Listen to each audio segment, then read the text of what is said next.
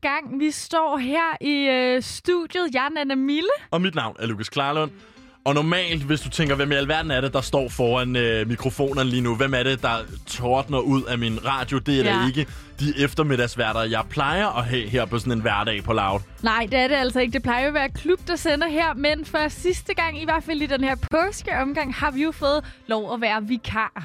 Det er, håber vi selv, de sjove vikarer, der har fået lov til at komme ind og overtage studiet.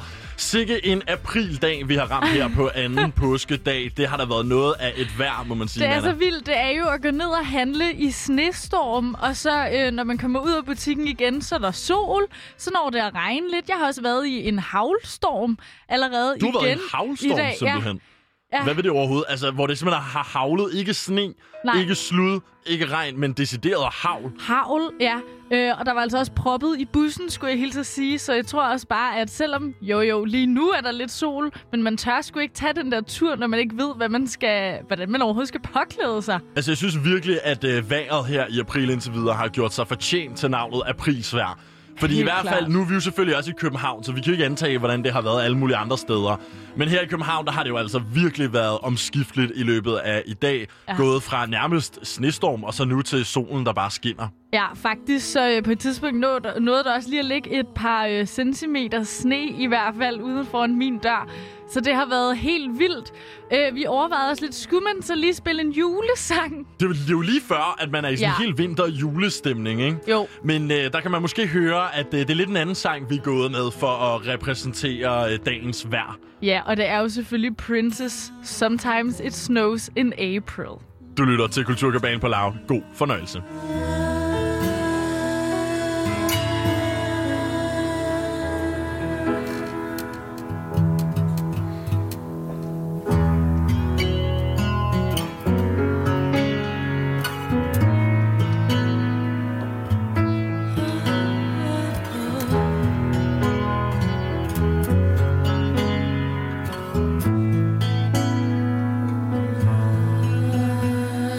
Tracy died soon after a long fought civil war. Just after I wiped away his last tear, I guess he's better off than he was before. A whole lot better off than the fools he left here. I used to cry for Tracy 'cause he was my only friend. Those kind of cars don't pass you every day. I used to cry for Tracy 'cause I want to see him again. But sometimes, sometimes life ain't always the way. Sometimes it snows in April. Sometimes I feel so bad, so bad. Sometimes I wish that life was never ending, and all good things they say never last. Springtime was always my favorite time of year. A time for lovers holding hands in the rain. Now springtime only reminds me of Tracy's tears. Always cry for love, never cry for pain. He used to say so strong, oh, unafraid to die, unafraid of the death that left me hidden. ties. No, staring at his picture, I realized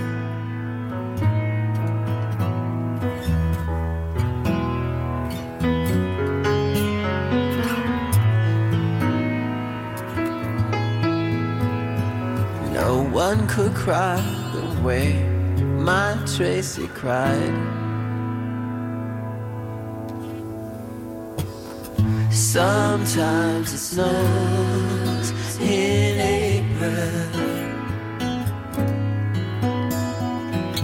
Sometimes I feel so bad.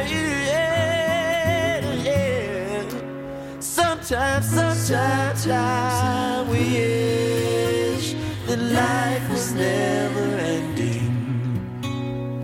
But all the good things they say never last. I often dream of heaven, and I know that Tracy's there. And I know that he has found another friend.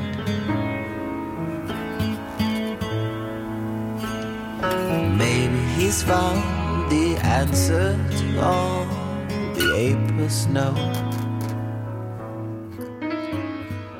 Sometimes it snows in April, og det er vist helt rigtigt. Man skulle tro, at Prince havde skrevet den her sang om i dag. Velkommen tilbage. Du lytter til Kulturkabalen. Jeg er Nanna Mille. Og mit navn er Lukas Klarlund. Nogle gange, ikke, så læser man en bog eller en fortælling og tænker, åh, hvor dejligt. Denne her fortælling har vi brug for i mm. denne her verden. Ja. Det er jo det smukke ved bøger. Og så andre gange, så kan det jo så føles som lidt sådan den mest sell-out-agtige ting at gøre. Ikke sådan at skrive en bog om sit liv, eller holde et foredrag, eller sådan. Det falder lidt under den kategori nogle gange, hvor man tænker, det er bare lidt billige penge. Ja, bestemt. Der er, jeg vil sige, jeg synes, der er mange af de der bogudgivelser, ja. som ligesom falder ind i den kategori, som man vist godt kan kalde for sådan lidt sell-out, eller hvor man godt ja. kan mærke, og der er også meget, meget med nogle penge øh, på spil. Jeg synes, det især er sådan, for eksempel, når politikere er ja. færdige med at være politikere, ja. så skal de altid lige skrive sådan en tell-all-bog efterfølgende, ja, ja. hvor man er sådan, den havde vi måske ikke så meget brug for. Det var mest for, for din egen skyld, ja. at men du skrev den. Men det er rigtigt. Den. Det er lidt den der med, ja, man kan sgu altid skrive en bog om det, der skete, ikke? Ja. Og øh, nu er der altså også kommet en ny bog på gaden, og den er skrevet af ingen andre end manden, der røvede Kim Kardashian i Paris. Nej, det er løgn. Nej, Gud. Han har nu skrevet en hel bog om, ja, da han røvede Kim Kardashian i Paris. Lukas, husker du overhovedet den historie, når jeg siger røveriet i Paris? Det, der er så sjovt, det er, at jeg kan faktisk sagtens huske, ja.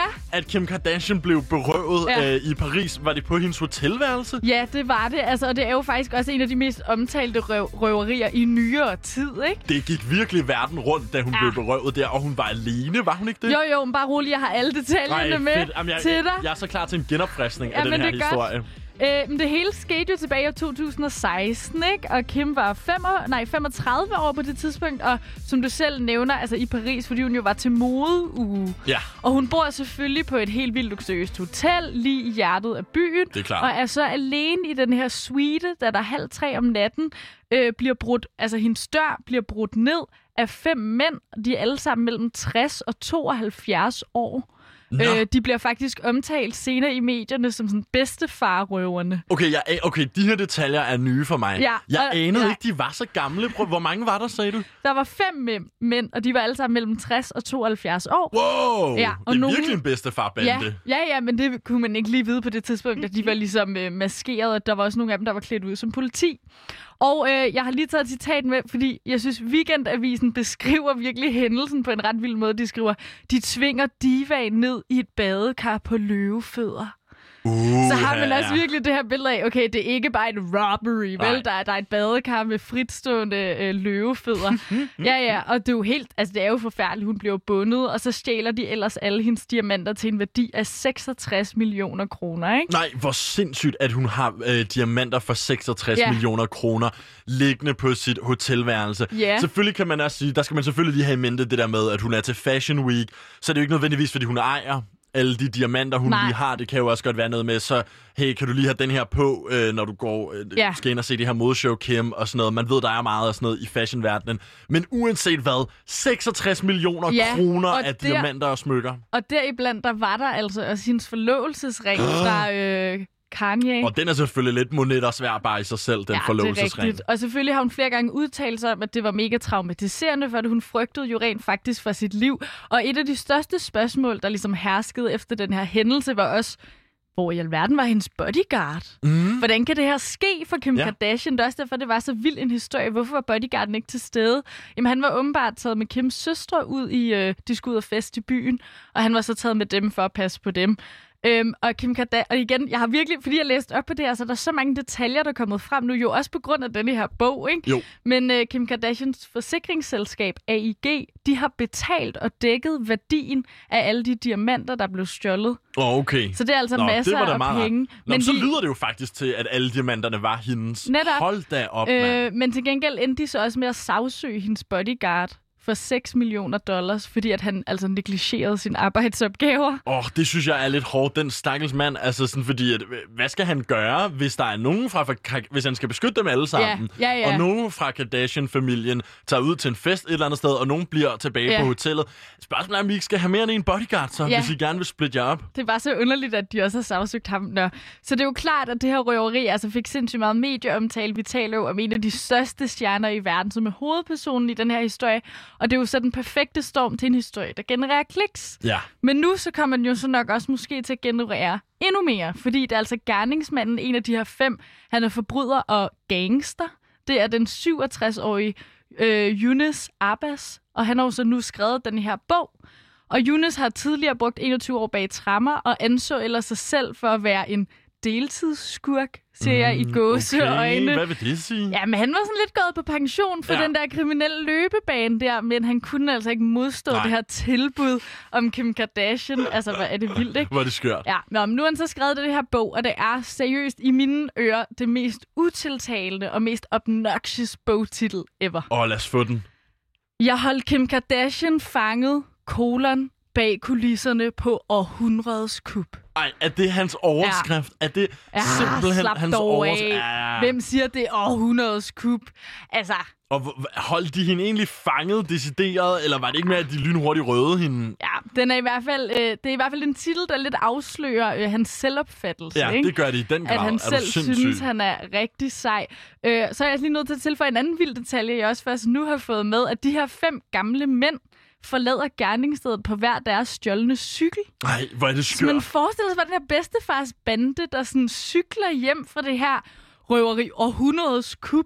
Altså, og det er jo bare et mærkeligt syn, ikke? Nej, altså, det er slap de afsted med det egentlig, eller de blev alle sammen fanget. Ja, ja, der gik først et halvt års tid, ikke? Men nu er de jo blevet fanget, tydeligvis, siden uh, Younes skriver denne her bog her. Øh, og så kan man jo selvfølgelig stille sig selv spørgsmålet, er det ikke lidt uetisk, at han skal have lov til at skrive den her bog? Ja, hvad laver den udgiver? Hvorfor, skal han have, ja. hvorfor udgiver de den bog? Det ja. er spøjst. Og hvorfor skal han tjene pengene på det? Han skriver for eksempel også i bogen meget hånende, at Kim, hun var så skidedøm, men hun ringer ni et et, altså det amerikanske vagtcentralnummer, hvad laver hun? Og hun ligger jo bare mega presset, tror hun skal dø, ikke? Oh. Så altså, han er jo heller ikke særlig mild i sin udlægning. Nej, det er godt nok sagen. Tavligt at øh, udstille folk på den måde ja. under deres røveri, og ja. især fordi Kim, hun, det kunne være, at de kidnapper hende. Ja, ja. Hvem ved, ikke? Altså, så det, det er godt nok tavligt, ligesom at sige, var hun dum og ringe ni et et? Fordi klart, når man er så panikken, ja. selvfølgelig er det ikke super skarpt, men når man er i så panisk og desperat ja. en situation,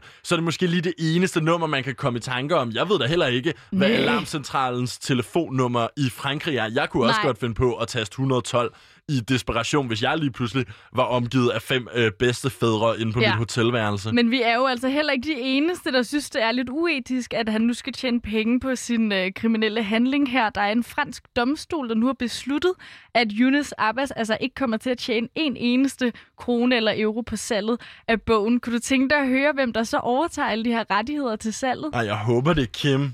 Jamen, der var nemlig mange spekulationer omkring, skulle det ikke være Kim, og det er måske også oplagt lige en måde at sikre sig lidt flere penge på, nu hvor hende og Kanye skal til at gå fra hinanden. Mm. Men nej, det er natportieren, altså ham, øh, receptionisten, nå, der var på arbejde, ja, fedt, under rødder. Nej, hvor godt. Det er ja, genialt. Det han, synes det er fantastisk. Ja, men han havde taget nogle nattevagter på hotellet for at spare op til sit kommende studie, og pludselig står han jo med den her pistol for hovedet og bliver totalt traumatiseret, bliver lagt i håndjern af ja. de, den, de her røvere, ikke?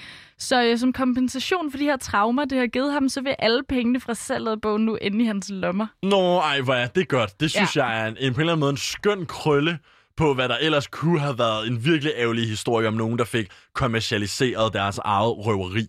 Totalt.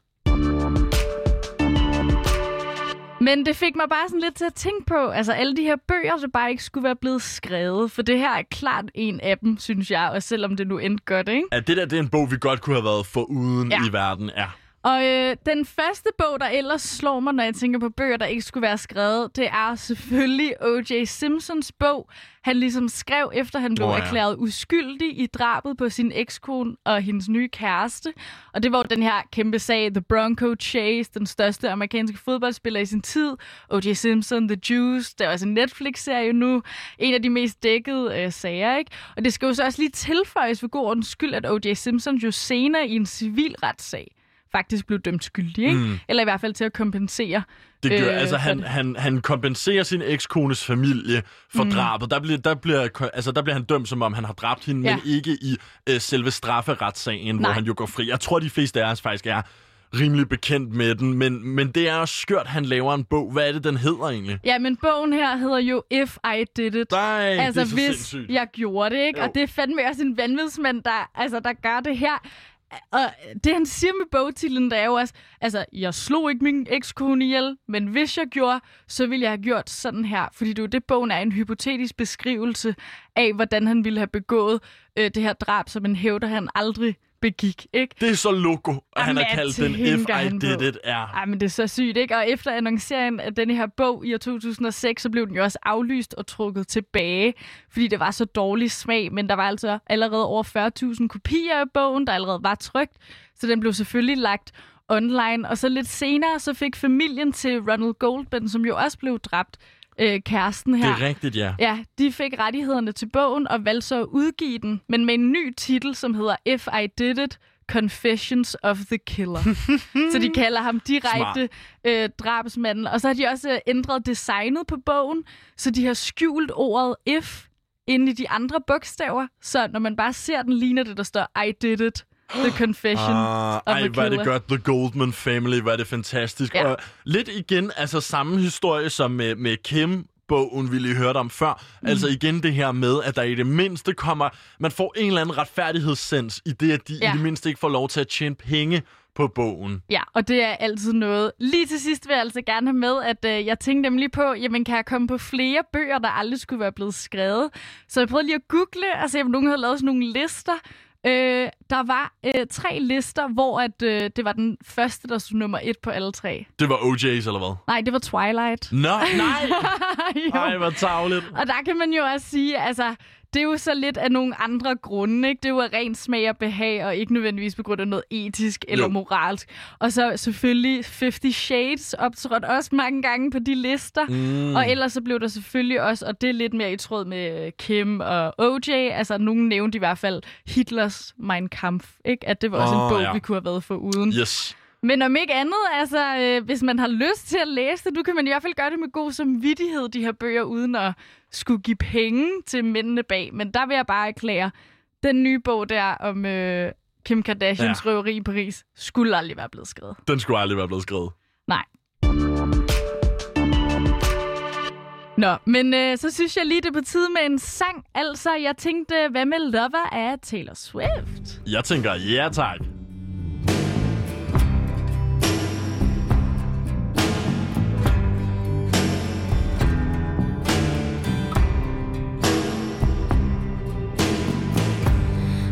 Leave the Christmas lights up till January. This is our place, we made the rules. And there's a dazzling haze, a mysterious way about you, dear. Have I known you twenty seconds or twenty years? Can I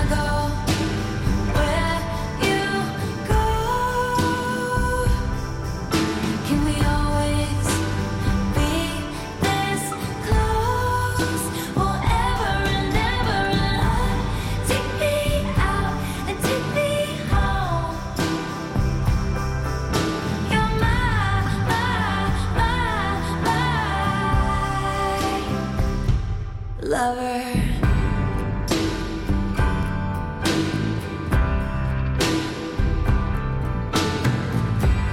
We could let our friends crash in the living room. This is our place, we make the call. And I'm highly suspicious that everyone who sees you wants you. I've loved you three summers now, honey, but I want them all. Can I go where you go? Can we always be this close forever and ever? And take me out and take me home forever and ever. You're my, my, my, my lover.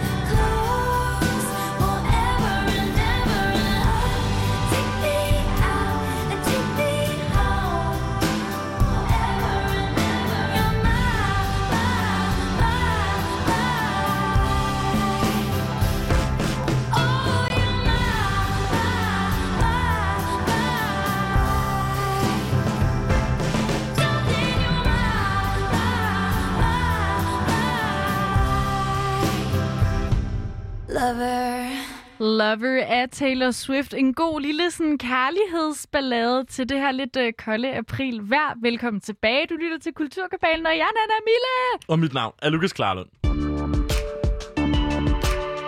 Nu skal det ikke handle så meget om bøger, Nanna. Det skal i stedet handle generelt om den danske kultur. Ja tak, vi er jo et kulturprogram, ikke? Det er jo et kulturprogram, og derfor så fandt jeg det yderst interessant, at øh, Dansk Folkeparti er kommet med et stort lovforslag, eller et lovudspil, om man vil, hvor de øh, blandt andet virkelig, ifølge dem selv, slår et slag for den danske kultur, og især kulturbevarelse. Og det er jo spændende, for det kan jo betyde alt muligt, ikke? Nu skal du bare høre. Det kan nemlig betyde rigtig meget. I det her udspil med øh, den meget yderst interessante titel Forsvar dansk kultur. Et modsvar til identitetspolitikken. Okay. Så kan man allerede godt se, hvor vi er på vej hen. Bare, D F, i, bare i titlen her, ikke? Der øh, lægger man altså op til, at øh, mindst halvdelen af alt mad, som bliver serveret på offentlige institutioner, den skal være dansk. Engelske ord som computer og game changer, de skal ud. Dem skal vi ikke bruge længere. Nej. På universiteterne, der skal man kun undervise på det danske sprog. Hvad? Og ja. Hvad? Mm, vi dykker ned i nogle af de her i detaljer ja, okay, lige om et øjeblik, fordi de er... Jamen, det er godt, du lige reagerer, fordi der er noget, hvor man stopper op og tænker, hvad? Ja. Derudover, jamen, så skal kulturhistorien, den danske kulturhistorie, vel og mærket, mm. have et højere tilskud. Og det er altså blot nogle af de forslag, som der er i det her omfattende udspil fra Dansk Folkeparti.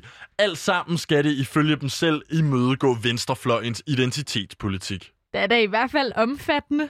Det er yderst omfattende. Men hvorfor har vi overhovedet brug for sådan et stort kulturudspil? Jamen altså, ifølge Dansk Folkeparti, så er der behov for, at øh, nogen skal begynde at imødegå de stærke internationale strømninger, der ifølge dem har taget fat i universiteterne, i ungdommen mm. og i venstrefløjen. Ja. Det er jo dig, Nanna. I ungdommen har de taget fast. Ja. Og nu bliver jeg lige nødt til at undskylde til vores lyttere her, hvis man kan høre sådan en banken, så er der altså troppet nogle håndværkere op inde ved siden af, eller ja. et, nogen har hed fat i en hammer. Så hvis du hører en eller anden underlig... dong, dong, dong, ja. Så undskylder vi mange gange, men det er altså ude af vores hænder. Nå, men Nanna, de her stærke internationale strømninger, som altså har taget fat i alt fra universiteter til ungdom til venstrefløjen, det er altså alt sammen noget, som truer den danske kultur. Mm. Flere af de vilkår og fællesskaber, som vi danskere er født ind i, de har de seneste et hundrede og halvtreds år været under et stærkt pres, og det hedder det altså i udspillet. Den seneste øh, skud, eller slag på tasken, skulle jeg til at sige, i forhold til, øh, i forhold til det her pres, det kommer altså fra den identitetspolitiske bølge. Og som jeg nævnte før, jamen, så indeholder det, altså, det her udspil altså en lang række konkrete forslag til, hvordan man kan styrke den danske kultur. Et af dem er selvfølgelig undervisningen på videregående uddannelser, der skal være dansk, kønsforskning og en slagside, en politisk slagside ved kønsforskningen, det skal undersøges øh, i bunden. De kulturhistoriske danske museer, de skal have et højere tilskud. Mm. Det samme skal kulturhusene i de danske landkommuner. Ja. Det danske sprog, det skal forsvares, og så skal der altså være mere fokus på kristendommen. Sådan lyder blot nogle af dem. Og jeg tænkte, at jeg har plukket et par stykker ja, ud, som virkelig lyder interessante. Hvor, altså dem, hvor man siger, ligesom din reaktion, hvad? Ja. Øhm, den første her, som jeg har øh, taget frem i, det er altså det her med sproget. Ifølge Dansk Folkeparti, så vil de have, at Dansk Sprognævn, som jo er dem, der står for sådan retskrivningsordbøgerne mm. og sådan noget, de skal føre en mere mere aktiv sprogpolitik, okay. i stedet for den passive, passive sprogpolitik, som de fører i dag. Og med det her, der menes altså, at i stedet for lige nu, der er det meget sådan, at hvis et ords betydning ligesom løbende ændrer sig, ja. Jamen så siger Dansk Sprognævn, hov, det her ord, det har faktisk fået en ny betydning, mm. og så opdaterer de ordbogen. Ja, fordi sprog er jo flydende, ikke? Eller det er i hvert fald altid under udvikling, er der i hvert fald mange, nu ikke D F, men andre, som tilskriver sig, altså at sprog får også nye betydninger afhængigt af, hvordan vi bruger det. Bestemt. Men det er så her, hvor Dansk Folkeparti mener, at i stedet for, at man ligesom kigger på, hvordan folk anvender et ord, og så opdaterer ordbogen, så skal man i stedet for sige, nej, du bruger ordet forkert. Ja. Kig i ordbogen ja. Og se, hvordan det rent faktisk skal bruges. Det er altså den her, det er altså den forskel, man lige skal være opmærksom på. Og øh, ifølge Dansk Folkeparti, så handler det simpelthen om, at med den fart, som det danske sprog er begyndt at optage engelske ord, øh, jamen så betyder det også, at gode gamle danske udtryk, de går i glemmebogen. Og der er jeg jo slem. Jeg må, jeg må være en af de værste i D F's øjne til det der. Jeg bruger jo dansk og engelsk så indflettet i mit sprog. Lige før var jeg sådan, det her er obnoxious, mm-hmm. i stedet for at skrive, at det er... Ja, det ved jeg ikke, men ja. Jeg er virkelig en af dem, og jeg kan også huske det. Jeg synes jo, det er mærkeligt, hvis der er nogen, der siger Instagram. Ja. Ej, det er altså Instagram og deres empire bio, ikke empire. Ja, det har du fuldstændig ret i, og det er jo rigtigt, at den her, den der anglificering af det danske sprog, det er jo noget, man ser ikke kun hos dig, men generelt hos mm. unge mennesker. Der er dog bare mange ord fra engelsk, som man tager til sig. Nogle af de ord, som øh, Dansk Folkeparti peger på, vi skal have øh, luet ja. Godt ud i, ja. Det er ord som disclaimer, så, som cancel culture. Begge de her ord blev i tyve tyve tilføjet til den danske retskrivningsordbog, Nå. Og det mener man altså, de skal ud igen. Men ikke kun cancel culture og disclaimer skal ud af vores ordbog. Også ord som game changer og doorstep meeting er glædet ind i sproget, og der skal vi altså have fundet nogle danske alternativer. Ja, for jeg står lige og tænker, hvad skal man sige, cancellationskultur? Aflysningskultur, ja. Sletningskultur, ja. an- annulleringskultur. Det lyder bare ikke lige så lækkert ah, som det andet. Hvordan ville du oversætte Game Changer, hvis du skulle finde et lige så godt dansk alternativ? Det er en, øh, det ved jeg ikke, en spilforandrer. Ej, det er det jo ikke, men øh, en noget... En situationsændring. Ja. ja. Det eneste, jeg faktisk lige kunne se, man godt kunne ændre, doorstep meeting, som også er det ord, jeg er nødt til at sige, jeg har aldrig det nogensinde... Jeg, ikke, jeg har aldrig nogensinde hørt nogen bruge ordet Nej. Doorstep meeting. Jeg tolker det som, at det, ved, hvis nu jeg havde mm. et lille kontor, og du gik forbi ude på gangen, så vil du måske lige stoppe ved min dørtærskel, ja. Og så vil vi lige udveksle to-tre øh, minutters samtaler med et eller andet, så vil det være et doorstep meeting. Et dørtærskelsmøde. Det er det, jeg forestiller mig, at man kunne kalde det, hvis det var. Men øh, hvordan skal vi så gøre? Fordi der bliver ved med at komme engelske ord hele tiden, så hvordan skal man holde styr på det her? Ja. Jamen, der mener Dansk Folkeparti, at vi skal kigge til nogle andre lande, eksempelvis Norge, Island og Frankrig. Okay. Her der har man nemlig en stolt tradition for at finde på sine egne ord, ja. øh, for de engelske ord, der kommer ind. Eksempelvis så hedder en computer i Norge en datamaskine. Medina. Nå, men det er sjovt, du lige nævner dem, fordi det er jo altså fint nok, hvis man så bliver en af de lande, som virkelig prøver at bevare de øh, øh, sådan modersmålsprog øh, med alle de her engelske navne i stedet. Frankrig. Alle ved jo, at når man tager til Frankrig, så skal du bare håbe, at de søde nok ved at tale engelsk med dig, fordi de nemlig er lidt for stolte, ikke? Mm. Eller så stolte, at det kan virke sådan lidt uvenligt. Så det er jo også noget, så må man tage det sure med det søde, altså. Ja, man kan sige, at fordelen ved også at ligesom øh, inddrage de her engelske ord og sådan noget, det er jo også, at man har en befolkning, der bliver super dygtig ja. øh, til engelsk, og der er jo ingen tvivl om, at den danske befolkning generelt er betydeligt bedre til at snakke engelsk end mm. eksempelvis den, den franske. Men øh, det er altså øh, en af de ting, man vil forsøge at gøre. Jeg vil sige, i forhold til computer, der kan jeg godt sige, det løb er kørt. Altså, I kan ikke nå Nej. At konvertere computer til datamaskine. Det har vi altså Nej. Haft i tredive år nu. Det er altså en inkarneret del af den danske kultur. Ja, ja, og så glemmer jeg jo aldrig, da min gymnasielærer sagde, så det pak væk med øh, E D B-maskinerne. E D B-maskinerne er gode. Den kan jeg sgu egentlig meget godt lide. Men øh, det er altså ikke kun i vores hverdag, at man ønsker, at, øh, at folk skal være lidt mere opmærksomme på at bruge danske ord. Ifølge Morten Messerschmidt fra Dansk Folkeparti, så gælder det også journalister og andre, der bruger ordet professionel. Ikke bare, hvis man sidder rundt om middagsbordet og kommer i tvivl. Det er altså også her, man vil have sat ind. Ah, men det er jo også... Det, det er start... jo faktisk også. Det starter fra i morgen af. Det starter fra i morgen af. Men det er ikke kun øh, sproget, som man gerne vil bevare i mm. det her udspil fra Dansk Folkeparti. Det er også de kulinariske danske traditioner. Mm. Og dem har vi jo mange af, ved vi alle sammen. Dansk Folkeparti de ønsker altså, at minimum halvdelen af alle madserveringer i vuggestuer, børnehaver, folkeskoler, gymnasier, på offentlige arbejdspladser, ja. plejehjem og lignende steder er dansk.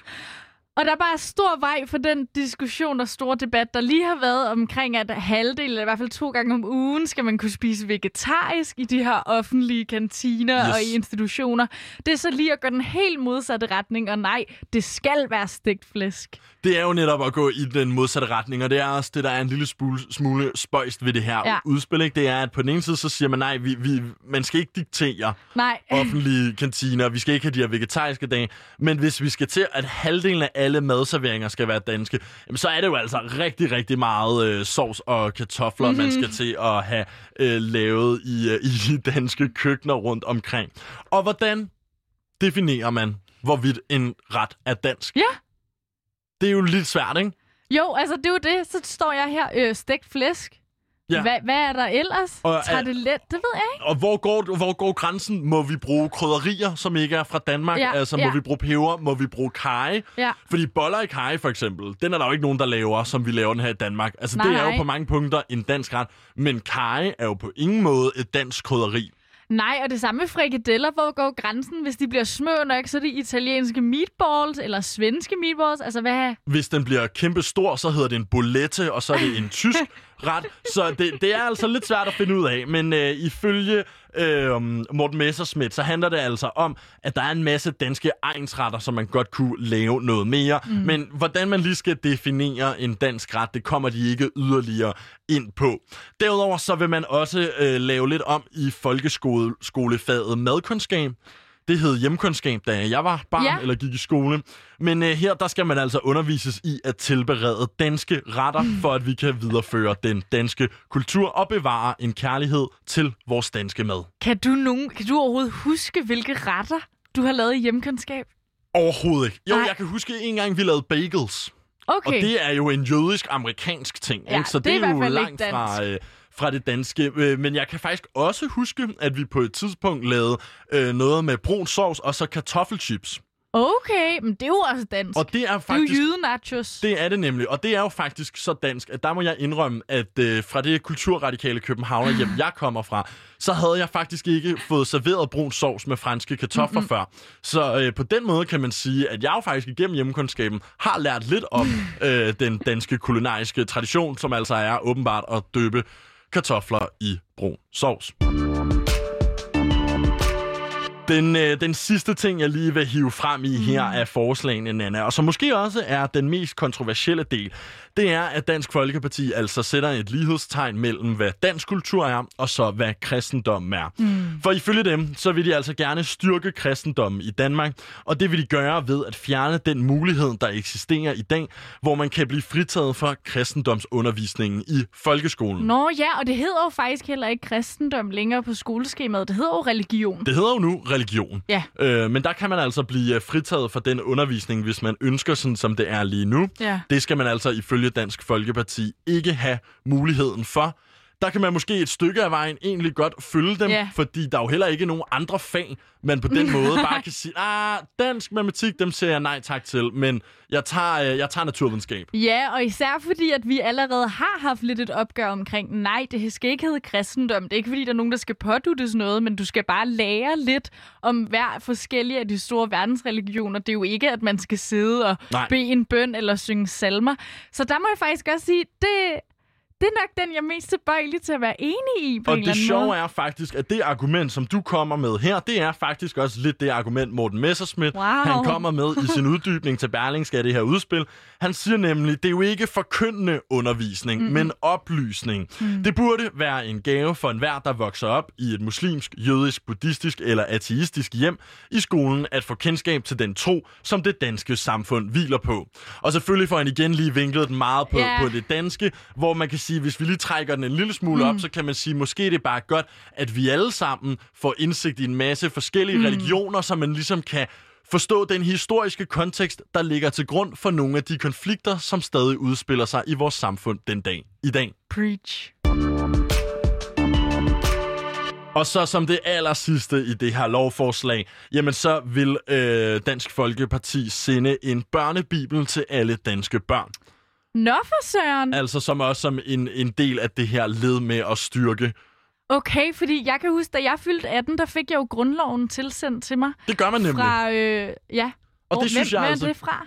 Jamen, ja, det er fra The Government. Ja. Jeg ved ikke lige helt præcis, hvem det er, men det er rigtigt, når man fylder atten, ja. så får man jo tilsendt grundloven. Og det kunne jeg egentlig meget... Det havde en eller anden symbolsk værdi, jeg meget godt kunne lide. Ja, og d- så den eneste grund til, at jeg har en bibel... Øh, der er lyserød, der ligger derhjemme. Det er jo også, fordi det får man også som regel, når man bliver konfirmeret. Spørgsmålet er jo, om det ikke er nok bare for tilsendt grundloven. Ja. Skal vi også have stoppet Bibelen ned i vores allesammens postkasser? I hvert fald så er det en utrolig interessant definition af, hvad dansk kultur er, som Dansk Folkeparti de kommer med her. Jeg tror, det er vigtigt at have i mente, at det nok ikke er den eneste måde at anskue, hvad dansk kultur er. Og for lige at minde os om det, så kommer her i Sam B med I Danmark er jeg født. Du lytter til Kulturkabalen på Loud.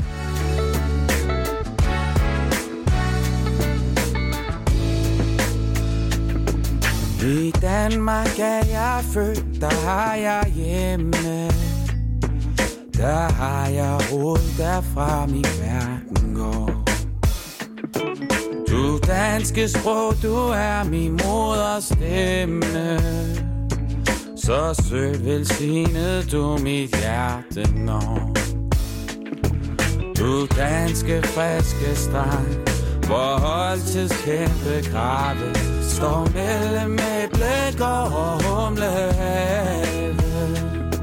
Der elsker jeg, elsker jeg, der elsker jeg så meget. Der elsker jeg, elsker jeg, der elsker jeg. Danmark, min fædre. Hvor redder sommervæld, blomstersenge, mere rigt end her. Ned til den åbne strand, hvor står fuldmånen over kløver engen, så dejlig som i bøgens fædreland. Du danske friske strand, hvor Dannebroen vejer. Gud gav os den, Gud giv den bedste sejr.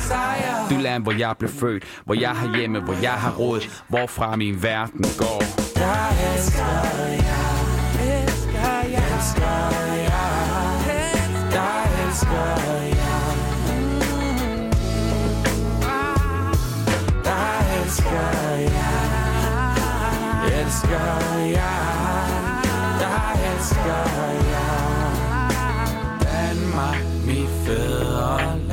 Engang du herre var i hele Norden. one. Bød over England, nu du kaldes svag. Svag, du kaldes nu. Et lille land, og dog så vidt om jorden. En hørsdanske sang om rejseslag. Du danske, friske strand, når hjernet kun hun finder. Gud giv dig fremtid, som han gav dig minder. Der elsker jeg, elsker jeg, der elsker jeg. Der elsker jeg, elsker jeg, der elsker jeg. Der elsker jeg, elsker jeg, der elsker jeg. Der elsker jeg, elsker jeg, der elsker jeg. Danmark, mit fædreland.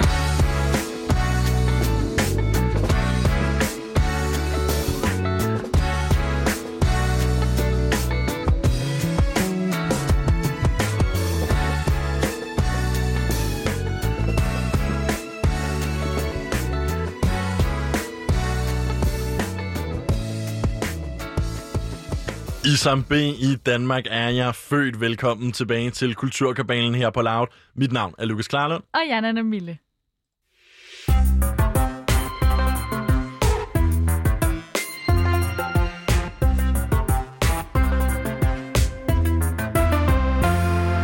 Det betyder jo kulturnyheder, denne her jingle. Det gør det nemlig. Og Nanna, nu starter jeg lige ud med at spille en øh, lyd for dig, og så vil jeg høre, hvad du associerer den med. Uh. Okay, bare en mærkelig lyd. Kunne du genkende den lyd? Du får den lige en gang til. Jeg kan måske give dig en lille ledtråd. Du skal tænke i amerikansk Sorry. rap. Åh, oh, nu kommer jeg lige til at spille forkert her. Uh. Uh. Det er den lyd, jeg Nej, det siger mig ikke noget, altså jeg står og leder ikke, øh, efter. Det der, det er lyden af den amerikanske rapper D M X, mm. der øh, altså er kendt for at kunne lave den her lyd fuldstændig ligesom en hund. Er det ham, der gør det? Mm, det er det er hans, hans egen stemme? Det er hans stemme, der laver den der lyd, og det er noget, han har anvendt yes. i flere af øh, sine sange. Og grunden til, at jeg øh, spiller denne her D M X-lyd, mm. det er faktisk, fordi der er en lidt sørgelig øh, kulturnyhed om rapperen her, som altså har været aktuel i rigtig mange år på den amerikanske rap-scene. Mm. Han er nemlig øh, røget i en alvorlig tilstand efter et hjertetilfælde. Det Nej. fortæller hans advokat. Jo, han er, han har fået et, øh, han er blevet, øh, hvad hedder det, et hjertestop. Ja. Øh, fik han, og øh, derefter så er han blevet tilkoblet en hjerte-lunge-maskine og er øh, i alvorlig tilstand. D M X ja. hedder øh, egentlig Murray Richmond, og øh, det her, det skete lørdag lokaltid over i U S A. Han blev indlagt klokken treogtyve på et hospital, og øh, lige nu så er situationen altså meget bekymrende. Okay, men det er helt forfærdeligt. Jeg kan se, at han er halvtreds år gammel, og ja, voksen, men ikke så langt op i årene, at man aktivt går og sådan bekymrer sig for et hjertetilfælde, vel? Nej, det, det skulle man egentlig ikke tænke, fordi som du siger, han er halvtreds, men han er også kendt for at have kæmpet med et stofmisbrug i mm. årevis, og er tidligere ind på hospitalet efter Nå. en overdosis.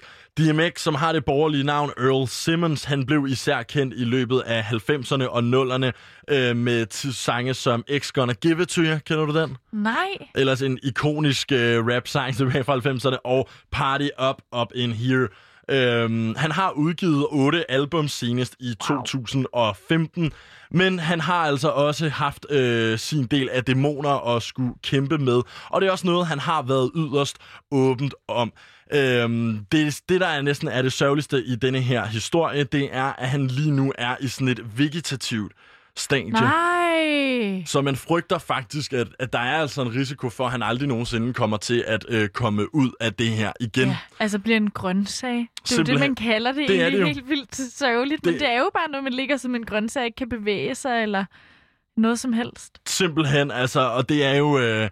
åh, oh, det er så hårdt det der med, når folk stadig er unge og ja. friske og halvtreds år, som ja. du siger, er jo ingen alder. Nej. Helt ærligt, i forhold til bare at skulle være blevet til en grøntsag nu. Og så er det jo også mærkeligt, fordi det er jo altid sørgeligt, men man glemmer også bare lidt nogle gange, at sådan, selvfølgelig sker det også for de kendte mennesker, eller sådan lige pludselig så en, der bare har været en kæmpe rapper og ikonisk, virkelig er på verdenskortet, lige pludselig bliver en grøntsag. Det ser man bare aldrig for sig, når man forestiller sig de kendte mennesker, man vokser op med skæbner. Det er det. Det minder jo meget om, da Kobe Bryant på en eller anden måde ja. styrtede ned med en, med en helikopter. Det der, hvor det er sådan, du har så meget succes, ja. du har haft så stor en, en karriere, du lever et liv, mange af os går og har sådan aspirationelle øh, visioner om ja. selv at opnå, og så lige pludselig bliver det bare øh, taget fra dig. Mm. Og det har altså været et øh, hårdt liv, D M X han har levet, på trods af, at han selvfølgelig også har haft meget succes med sin øh, rap-karriere. Så havde han en hård opvækst og boede i et yderst fattigt kvarter med sin mor og fem søstre, og i løbet af sin over, øh, opvækst, så led han altså under overgreb og havde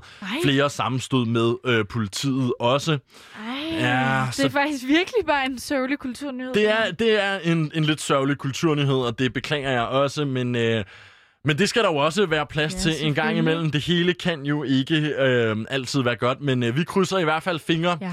herinde fra Loud-studiet for, at øh, D M X han alligevel kommer ud af sit grøntsagsstadie.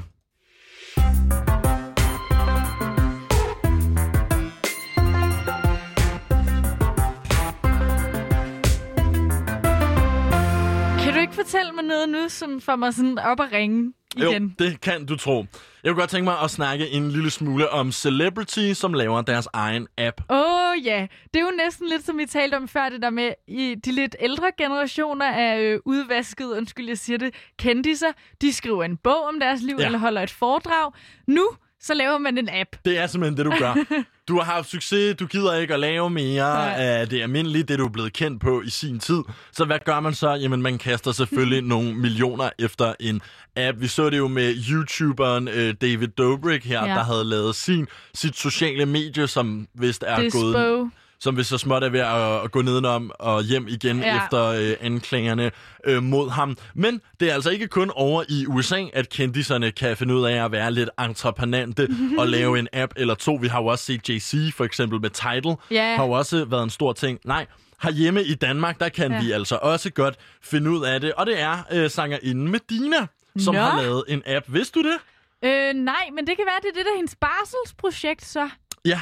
Det hun tror jeg, lige født, jamen, øh, det kan godt være, at man skal se det som et øh, barselsprojekt. Ja. Ej, men okay, fortæl mig lidt mere, for jamen, jeg dømmer for hårdt. Jeg læser lidt op fra beskrivelsen af denne her app. Okay. Jeg synes, den lyder interessant. Synes du nogle gange, at din hverdag kan være presset? Det kan man jo allerede der godt svare ja, ja. til, ikke? Kan det være svært at nå alting? Mm. Måske du før du knokler hele dagen på arbejdet for så at skulle hente børn, og derefter have aftensmaden klar til hele svigermekanikken kommer klokken atten. Okay. Og det er altså fra deres beskrivelse, det ja, her. Det er ja. ikke mig, der bare står og synes, jeg skal smide nogle fancy ord ind. Eller måske din dag booket op med aftaler rundt omkring i byen, og du har bare ingen tid til at løbe ærner. Uanset hvad, så kender de fleste nok de her dage, hvor man af en eller anden grund kan have svært ved at nå alle hverdagens gøremål. Mm. Men det har en ny dansk leveringsapp, James Butler, tænkt sig at gøre noget ved. Åh oh, ja, og lige da du læste beskrivelsen op, så tænkte jeg, at det kunne lige så godt være en pressemeddelelse fra Wolt, eller ja. fra Just Eat, yes. eller fra Hungry, ja. eller en af de andre tusind. Ja, du var fuldstændig ret. Men det er altså for James Butler, det er Medinas altså for nye uh, James Butler. Leveringsappen her, den er lavet til at gøre din hverdag nemmere ifølge dem selv. Den har nemlig alle leveringsservices samlet et okay. sted. Du griner ja, allerede ej, jeg nu. Jeg skal høre mere, jeg skal høre mere. Jamen altså, det betyder i bund og grund, at du, du siger jo det der med, det kunne lige så godt have været en beskrivelse af Wolt, det her, ikke? Mm. Men Wolt er jo primært til takeaway-mad, og der er måske også et par enkelte kiosker, der ja. er kommet på og sådan noget. Men det er ret begrænset inden for madgenren. Men det er James Butler altså ikke. Mm. Her kan du selvfølgelig bestille takeaway, men du kan også bestille blomster, dagligvarer, kager, og du kan endda få nogle af butlerne til at hente og aflevere dit vasketøj. Okay, så det er faktisk virkelig det hele. Så vil jeg sige, så, så uh, trækker jeg i hvert fald lidt af min skepsisme tilbage. Ikke? Okay, du er ved at komme op. Du er virkelig positivt stemt over for den her ja. Medina-app. Eller i hvert fald kan man sige, okay, det er det mindste lidt noget andet, end det vi allerede har, tror jeg. Men så igen, det ved jeg ikke. Jeg er bare ikke et sted i mit liv som enogtyve-årig, hvor jeg kommer til at betale en butler Nej. igennem en app for at ordne mit vasketøj. Det Nej. kommer bare ikke til at ske. Ej, jeg, jeg må også sige, at, øh, at øh, jeg føler ikke, at den henvender sig til sådan en yngre... Nej. Det er ikke en S U-venlig app, de har lavet her. Vel, altså det her med... Fordi tanken er jo simpelthen... at alle skal kunne have en butler, eller en personlig assistent lidt, ikke? Altså tanken er ligesom det der med, alle de øh, ærner og ting, du ikke selv gider at gøre, dem kan du altså, ifølge appen her, så kan man bare taste ind på en indkøbsliste, og så klarer denne her app, James Butler, altså øh, resten af arbejdet. Jeg kan også se, at de allerede nu søger nye øh, butler. Det tror jeg gerne på, fordi butlerne er nemlig lokale personer, som øh, altså bor i området, og så leverer de allerhelst på cykel, så leveringen bliver så grøn som muligt. Og der, der bliver jeg nødt til at sige, at det siger Wolt også, at det helst yeah. er på cykel, men jeg synes bare, at jeg er begyndt at se flere og flere scootere og biler. Ja, og der er faktisk også nogle biler. Så kan jeg lige se her... Øh Der er et billede af, hvem en James Butler ville være. Og det er simpelthen en ung, flot fyr i hvid skjorte og butterfly. Fedt. Tror du, det er noget, man kan forvente af alle sine butlerbud? Ej, det kunne man da godt lidt, øh, det kunne man da godt lidt håbe. Må lige se ham engang. Og ja. han ser sgu meget godt ud, ham der. Ja, men han ligner sådan, hvis, ja, hvis butler var udbredt i Danmark. Altså den her idé om at have en butler. Ja. Ikke en assistent, men en butler. Ikke? Så skal det selvfølgelig være med hvid øh, skjorte. Men, men selv der bliver jeg nødt til at sige, selvom han er en, en flot ung mand, Det, det er lidt billigt, det outfit, han er på. Altså den hvide skjorte, og det, der er lidt krøllet, og så, og så på øh, butterflyen på en, en cykel. Det er ikke helt det, man associerer den klassiske øh, butler med. Men ikke desto mindre, så øh, er det altså det, der er tanken. Og i første omgang, så kommer de her leveringer altså til at øh, være i København, Aarhus, Odense og Aalborg. Så man, man skal bo i en af de fire største byer. Men på den anden side kan man selvfølgelig også sige, hvis du sidder derude og mangler job lige nu, Mm. så er Medinas app klar til at ansætte dig. Ja, og så kan det jo være, at det er under nogle bedre forhold, fordi Medina ligesom har lagt navn til, der er et image, der skal opretholdes på en anden måde end sådan ansigtsløse vold, ikke? Det eneste, der er spændende med denne her app, og også interessant nu, hvor Medina er med i den, det er, at noget, der jo virkelig er oppe i tiden med de her leveringsplatforme, det er jo, at deres medarbejdere ikke altid har, altså selve dem, der er ude og levere det, mm. ikke altid har de bedste forhold, uanset om det er Wolt, Just Eat eller ja, ja. nemlig punktum com, så er de øh, som oftest ikke ansat på overenskomster. Og der forlyder det indtil videre ikke noget om, hvordan de her James mm. Butler er ansat. Men jeg tror måske godt, man kunne antage, at øh, det også var øh, nogle lignende, lidt kummerlige arbejdsforhold, mm. man blev ansat under. Jeg ved det ikke, men, øh, men det er der, hvor jeg også tænker, at Medina lidt løber en risiko ja. ved at gå ind i det her, ikke? Fordi det, hvis det viser sig, at der, der kommer et par møgsager om den her James Butler, mm. den måde, deres chauffører bliver behandlet på, jamen så kommer det jo til at skade hendes personlige brand også, og det er måske lidt ærgerligt. Hvad siger Medina så egentlig selv til ideen om denne her butler service? Jo, nu skal du bare høre, hvad hun har skrevet på Instagram. For mig føles det helt rigtigt, helt nede i maven at lave en løsning, der først og fremmest giver power to the people. Okay, slap af. Slap af, Medina, er ikke for noget, vel? Men det er jo klart, at hun vil betale for at outsource, at der er nogen, der laver alle hendes ting, fordi det er jo hende, der har pengene til at betale en for at komme og ordne sit vasketøj. Jeg bliver nødt til at indrømme, at jeg tror ikke selv, Medina kommer til at bruge den her service. Altså, jeg tror, Nej. hun er selv niveauet over. Ja. øhm, det vil være mit umiddelbare bud. Nå. Men ifølge hende, jamen, så er det altså power to the people i form af det frie valg. Og så er man lidt forvirret over, hvordan man får flere frie valg af den her app. Men fair nok. En løsning, der giver en masse mennesker en hjælpende hånd i en travl hverdag, og samtidig sikrer, at flere kommer i job og kan tjene lidt penge på at yde en service som James. At servicen til med er god for miljøet, det gør det jo kun endnu mere fantastisk. På grund af de cykler der? På grund af cyklerne, som så ikke er garanteret, men som de vil forsøge og primært mm. anvende. Mm. Ikke? Så altså alt i alt, så må man sige, at, at øh, der er i hvert fald små tyk på, når det kommer til ja. promoveringen og hvordan den bliver framed, denne her James Butler-app. Det er altså, at du får, Nanna, du får fuldstændig frie valg, og det bliver power to the people, fordi der nu kan komme en eller anden udvekslingsstuderende fra Ungarn og hente dit vasketøj til niogtyve kroner. Ja, de lover i hvert fald guld og grønne skove. Jeg vil sige, hvis jeg nogensinde skal bruge det, så er det altså lige for at tjekke, om de rent faktisk kommer i butterfly eller ej. Det er også bare et nederen syn på en eller anden måde. Sådan en butler, der virkelig prøver at skal se god og sådan klassisk ud, og så bare svedpletter i de der hvide skjorter, fordi de bare pisker afsted på cyklen. Absolut. Om et øjeblik her i Kulturkabalen, så skal vi til at dykke ned i blandt andet museumstyverier. Mm. Jeg har taget et par af de øh, mest famøse museumstyverier med. Okay, Nanna, dem vi skal vi lige... virkelig øh, røveritema. Der er lidt røveritema her i dag. Vi skal også kigge på, hvorvidt man burde afskaffe kirkeklokkerne. Mm. Og det er vist også noget med, at vi skal snakke en smule om Amazon-chauffører, der tisser i deres flasker. Ja, apropos dårlige arbejdsforhold.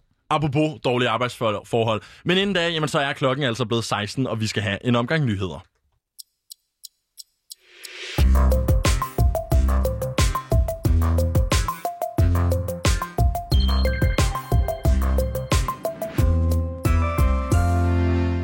Der er fundet fire hundrede og nioghalvfjerds nye coronatilfælde det seneste døgn, viser tal fra Statens Serum Institut.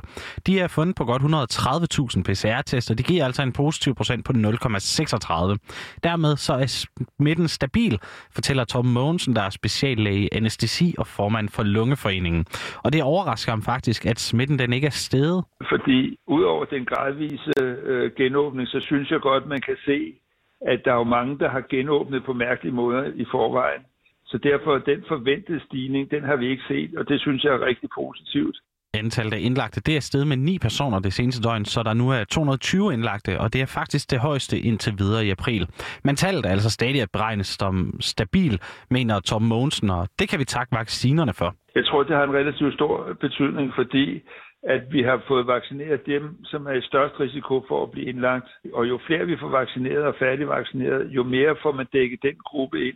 I morgen der kommer der en yderligere genåbning af samfundet, og Torben Mogensen han er spændt på at se, hvad det får betydning for smitten, men han er faktisk ikke bekymret. Jeg tror, at øh, vi formentlig måske kan se en lille stigning, men jeg tror ikke, det bliver særlig meget. Jeg tror ikke, vi får en tredje bølge, fordi vi har øh, så godt et system med vaccinerne. Siden søndag der er der godt nitten hundrede danskere, der er blevet færdigvaccineret, og i alt så har tretten komma tre procent fået mindst det første vaccinestik. I Rødovre Kommune der vil alle skoler og fritidsordninger være lukket i morgen, fordi incidenstallet har passeret grænsen på to hundrede. Det har Styrelsen for Patientsikkerhed fortalt kommunen, det oplyser den selv i en pressemeddelelse. Her der fortæller borgmester Britt Jensen, at hun synes, det er synd for børnene, at de ikke kan komme i skole. Og hun mener især, at de store elever, de, det er synd for dem, fordi de har været væk fra skolen længe, og de havde også glædet sig til at se deres kammerater. Men man bliver altså nødt til at få smitten ned, inden eleverne de kan møde op igen. Kommunen den sætter nu gang i en ekstraordinær informationsindsats om smitteforebyggelse. Det sker i samarbejde med Sundhedsstyrelsen, lyder det. Der er ikke nogen meldinger om, at de liberale service, serviceerhverv, de også må udskyde genåbningen. Der har den seneste uge været fireogfirs coronatilfælde i Rødovre Kommune. Det giver et incidenstal på to hundrede og syv komma to, og det er faktisk det femte højeste i landet. Incidenstal det er et udtryk for smittet per hundrede tusind indbyggere. En gang i fremtiden, der skal gaderne i Aarhus og København kun være for cyklister og gående, men bi- mens bilerne de skal blive i garagen eller på parkeringspladsen, i hvert fald om søndagen.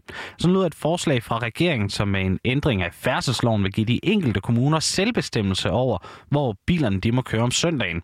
Og transportminister Benny Engelbrecht, han gør os lige lidt klogere på, hvad tankerne bag forslaget, forslaget her. For regeringen, der handler det her om at give de største øh, kommuner i i Danmark mulighed for at øh, indføre bilfrie søndage, men det er også klart, at det er jo ikke noget, vi vil trække ned over hovedet på kommunerne. Og ideen, den er også skabt med tanke på Danmarks to største byer, nemlig København og Aarhus, siger ministeren.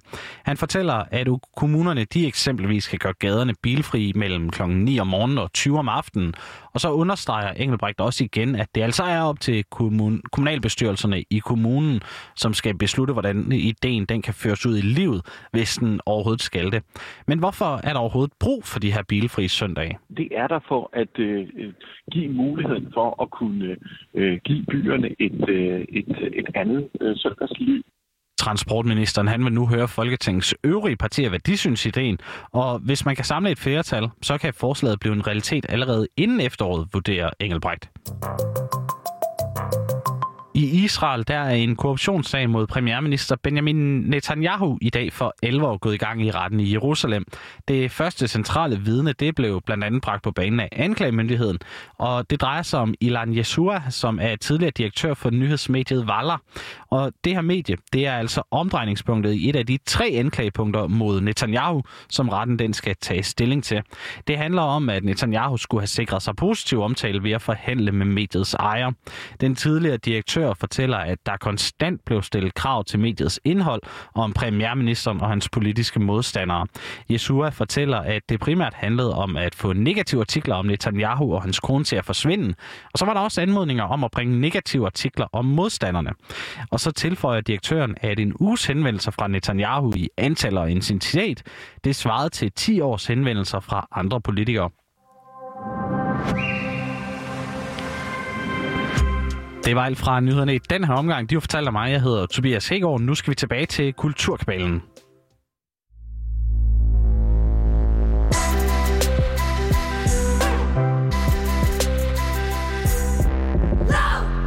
God eftermiddag og velkommen tilbage her til ganske rigtige Kulturkabalen. I hvert fald lidt endnu. Det er jo sidste dag i de her påskedage, vi får lov til at vikariere for klub. Så i morgen kan du altså se frem til de værter, der plejer at stå her. Men lige nu, og i hvert fald indtil atten, så er det mig, Nanna Mille. Og mit navn er Lukas Klarlund. Jeg er sikker på, at folk de sidder derude og tænker, ah, hvornår kommer mine faste kulturværter tilbage? Knold og tot der, kan de ikke komme ud af studiet? Og nu kan du altså høre, jo, det skal vi nok. Mm. Vi gør det i morgen. Ja. Nå, Nanna, nu kan jeg godt lige tænke mig at spille en lille lyd for dig, og så høre, okay, hvad du associerer den med.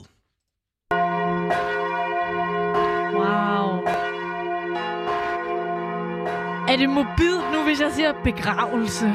Nej, det er det måske ikke. Generelt er det faktisk bare... Øh, det rigtige svar, jeg ledte efter her, var bare gudstjeneste. Det her okay. Det er lyden Kirken. af øh, klokker, når øh, der bliver ringet ind til gudstjeneste. Det her, det er fra Søndersø, hvis nogen skulle være interesseret i, hvilken specifik kirke jeg lige har hapset de her fra. Jamen, det kan man godt høre, ikke? Åh, oh, det kan man sagtens høre. Det er tydeligt, at øh, den messingklokke der, den er unik.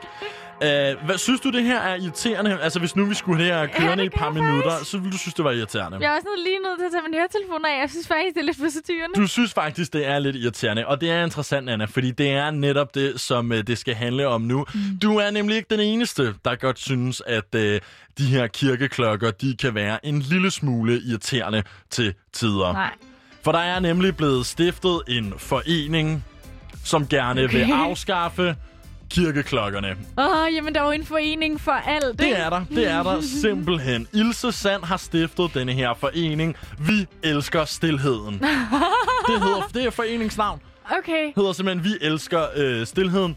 Og øh, der er altså en række medlemmer, som mm. har forsøgt at komme i dialog med ja. folkekirken og sige, prøv hør, vi synes simpelthen, at de her klokker, de er støjende, og de er irriterende. Okay, så når de starter en hel forening, der ikke hedder os, der er imod kirkeklokker, men hedder Vi elsker stilhed, så det er alligevel kun den sag, de går op i, eller hvad? Jeg tror, de har valgt at sige, det, det er den her gene, vi starter med at tage okay. os af. Det er altså kirkeklokkerne, ikke? Okay. Og øh, Ilse Sand her, som altså er stifter af foreningen, hun ønsker ikke at træde øh, på nogens værdier, altså mm-hmm. at træde på nogle kristne mm-hmm. værdier, og hun gerne vil have afskaffet de her kirkeklokker.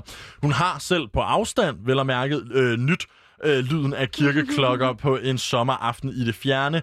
Men som hun selv formulerer det, jeg ved ikke, om Jesus ville holde af klokkerne, hvis han kom igen.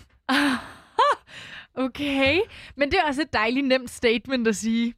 Ja, det kan man altid sige. Jeg ved ikke, om Jesus ville kunne lide det her. Jamen, det finder vi sgu nok heller ikke ud af. Det, øh, det er fuldstændig rigtigt. Og derfor jamen, øh, så øh, har foreningen her, Vi elsker stilhed, de har nu efter øh, mange års øh, dialog med folkekirken givet op på at prøve frivilligt ja. at øh, få kirken til at stoppe med at spille de her klokker. Derfor så er de gået den benhårde vej og ja. har i stedet valgt at stille et borgerforslag. Uh, dem kan vi jo godt lide at tale om. Vi kan jo altid godt her i Kulturkabalen lide et øh, godt for borgerforslag. Og her for fjorten dages tid siden, der kom borgerforslaget altså begræns lydstyrken på kirkeklokker og bønnekald. Okay. Og hvis man er interesseret i det her borgerforslag, jamen så kan man gå ind på hjemmesiden borgerforslag punktum d k og så øh, finde det derinde og underskrive det, hvis man har lyst til at støtte det. Det er jo sådan med et borgerforslag, at hvis det opnår halvtreds tusind underskrifter med NemID inde på den her hjemmeside, jamen så skal det behandles i Folketinget. Så øh, det, jeg ligesom forstår, i hvert fald på titlen af borgerforslaget, man kan jo altid klikke ind og læse det i detaljer, men altså, så det er ikke nødvendigvis, fordi der aldrig må være kirkeklokker. De skal bare være lavere i styrke. De skal være så lave, at naboer til kirken ikke kan høre lyden Ej. indenfor, når de har lukket døre og vinduer. Okay. Men de er også villige til at komme med et kompromis her, fordi for at beskytte kulturarven, så foreslår de, at kirkerne får lov til at ringe for fuld styrke en gang om året, nemlig påskedag, som er kirkens største højtid. Så altså lige i netop de her dage kunne de få lov til at ringe for fuld styrke, men ellers så skal det altså være så begrænset, at selv naboen øh, ikke kan høre det. Ej, og det er jo svært, ikke? Fordi selvfølgelig er det irriterende. Øh, min bedste ven fra gymnasiet boede simpelthen lige ved siden af. Altså, han var nabo til kirken på Christianshavn, ikke? Mm. Og selvfølgelig var det nederen og sove der i weekenderne. Men altså, ligesom man siger, så flyt ud af byen, hvis I ikke kan lide larm. Lad være med at bosætte dig måske som nabo til en kirke, det ved Men jeg. Men altså, ærligt talt, selv hvis du flyttede ud af byen, vil du jo ramle ind i en kirke. Kirker kan jo også ligge i områder, hvor der ellers er komplet stilhed. Ja, ja, men du behøver ikke være nabo til kirken. Nej, det er selvfølgelig rigtigt nok, men altså, det, du behøver heller ikke at være nabo til en kirke for at kunne høre den. Du kan jo altså høre den et, et pænt stykke væk. Men i hvert fald så er det interessant det også, at Ilse Sand her, som altså har stiftet foreningen og lavet borgerforslaget, jamen hun har selv været præst. Nej! Så hvordan kan en præst, en tidligere præst, nu blive så træt af kirkeklokkerne, at hun vælger at stille et borgerforslag om at afskaffe sig, afskaffe den? Jamen, øh, Ilse har en øh, meget simpel forklaring. Mm. Det er jo ikke Jesus, der har fundet på klokkeringningen, eller at de skal lyde så højt, udtaler hun til Jyllandsposten. Nej, men der er jo mange ting, Jesus ikke er bestemt, som vi stadig gør, ikke?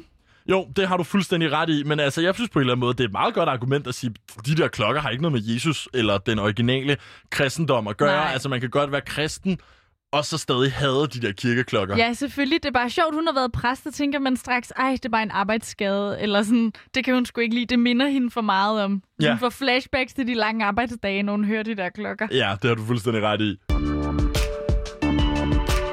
Da Ilse Sand hun stiftede foreningen tilbage i to tusind og elleve, der blev der gjort grin med den. Men i dag, der har den altså to tusind og toogtredive medlemmer. Hvad siger du til det, Nanna, det antal? Hold da op, jeg nåede lige at tage en tår kaffe, og var faktisk lige ved at spytte den ud. Det er godt nok mange mennesker. Ja, to tusind og toogtredive alligevel. Ja, fordi som vi står her, nu ved jeg godt, jeg siger, at ja, jeg synes, det er meget hyggeligt. Men selv, jeg kan da også godt være tilbøjelig til måske, og jeg synes, vi skal skrue lidt ned for vores kirkeklokker.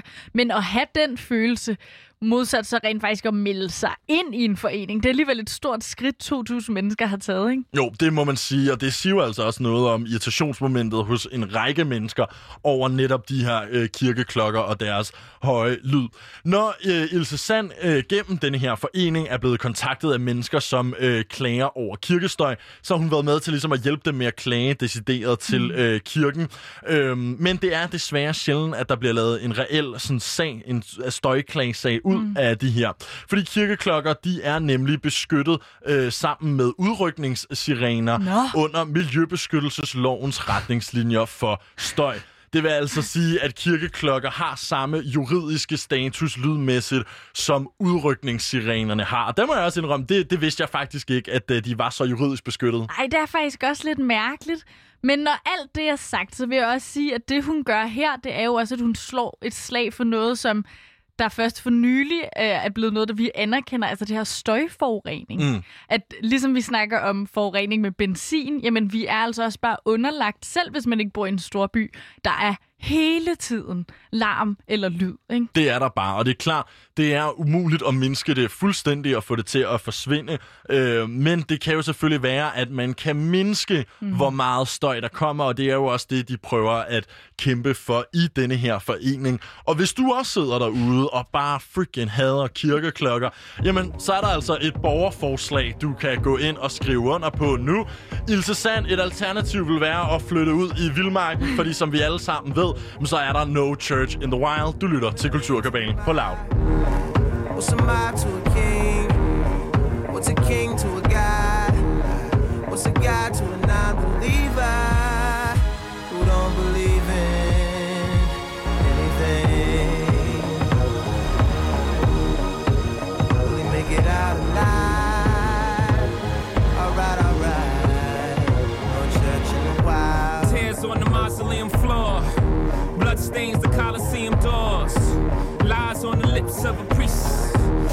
Thanksgiving disguised as a feast. Rolling in the Rolls Royce Caniche. Only the doctors got this, I'm hiding from police. Cocaine seats, all white like I got the whole thing bleached. Drug dealer chic. I'm wondering if a thug's prayers reach. It's pious, pious, God loves pious. Socrates asks who's biased, we are seek. Off Plato. I'm out here ballin', I know you hear my sneaks. Jesus was a carpenter, Yeezy, lay beats. Overflow the Holy Ghost, get the hell up out your seats. Preach. Human beings in a mob. What's a mob to a king? What's a king to a god?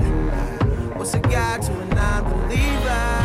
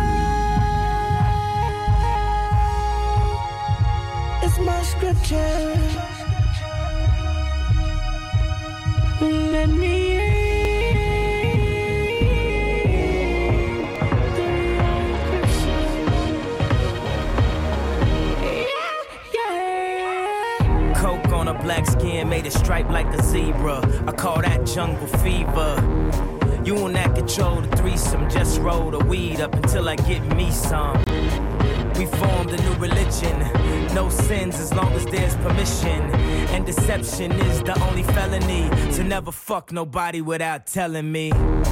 Sunglasses and Advil. Last night was mad real. Sun coming up five a.m. I wonder if they got calves still. Think about the girl in all leopard who was rubbing the wood like Kiki Shepard. Two tattoos, one red, no apologies. The other said love is cursed by monogamy. That's something that the pastor don't preach. That's something that a teacher can't teach. When we die, the money we can't keep, but we probably spend it all cause the pain ain't cheap.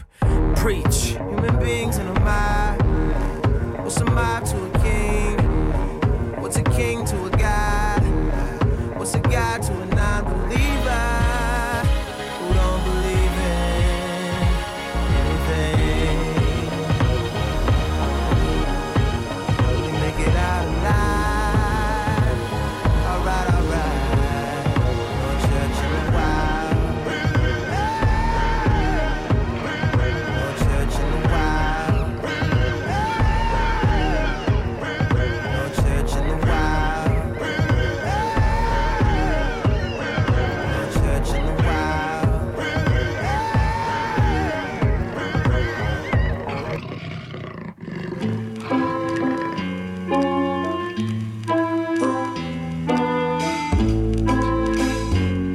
No Church in the Wild med, hvad nogen ville kalde den hellige treenighed. Kanye West, Jay-Z og Frank Ocean selvfølgelig.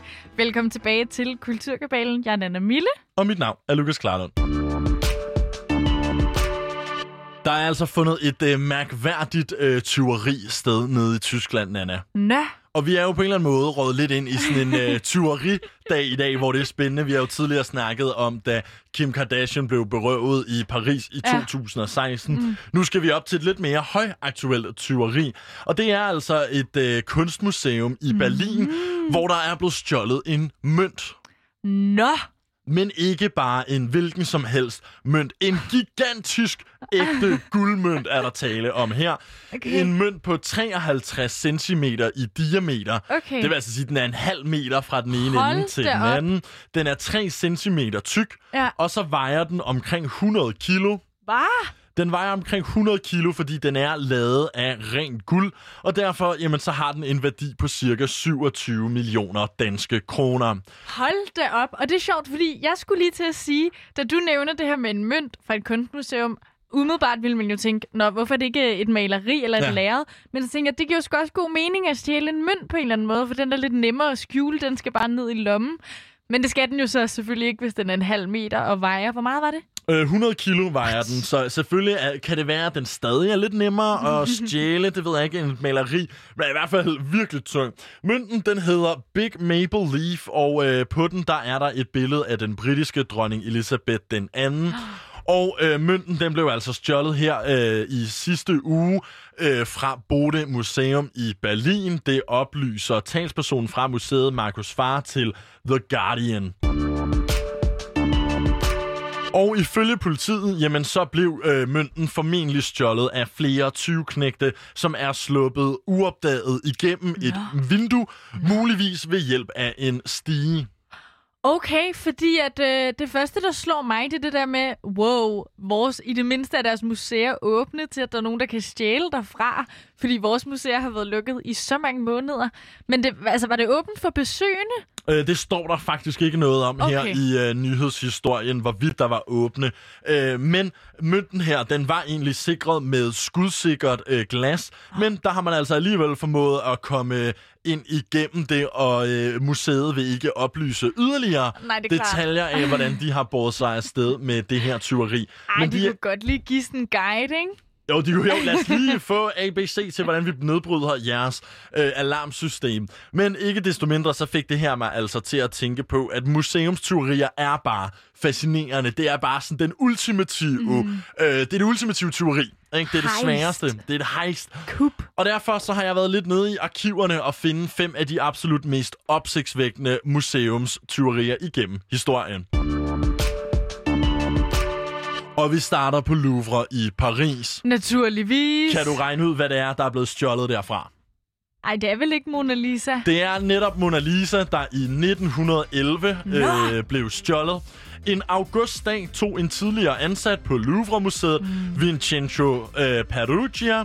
Han tog maleriet af Mona Lisa ned fra væggen, skjulte det sig under sin jakke, uh. og så gik han ud af døren med Leonardo da Vincis berømte værk.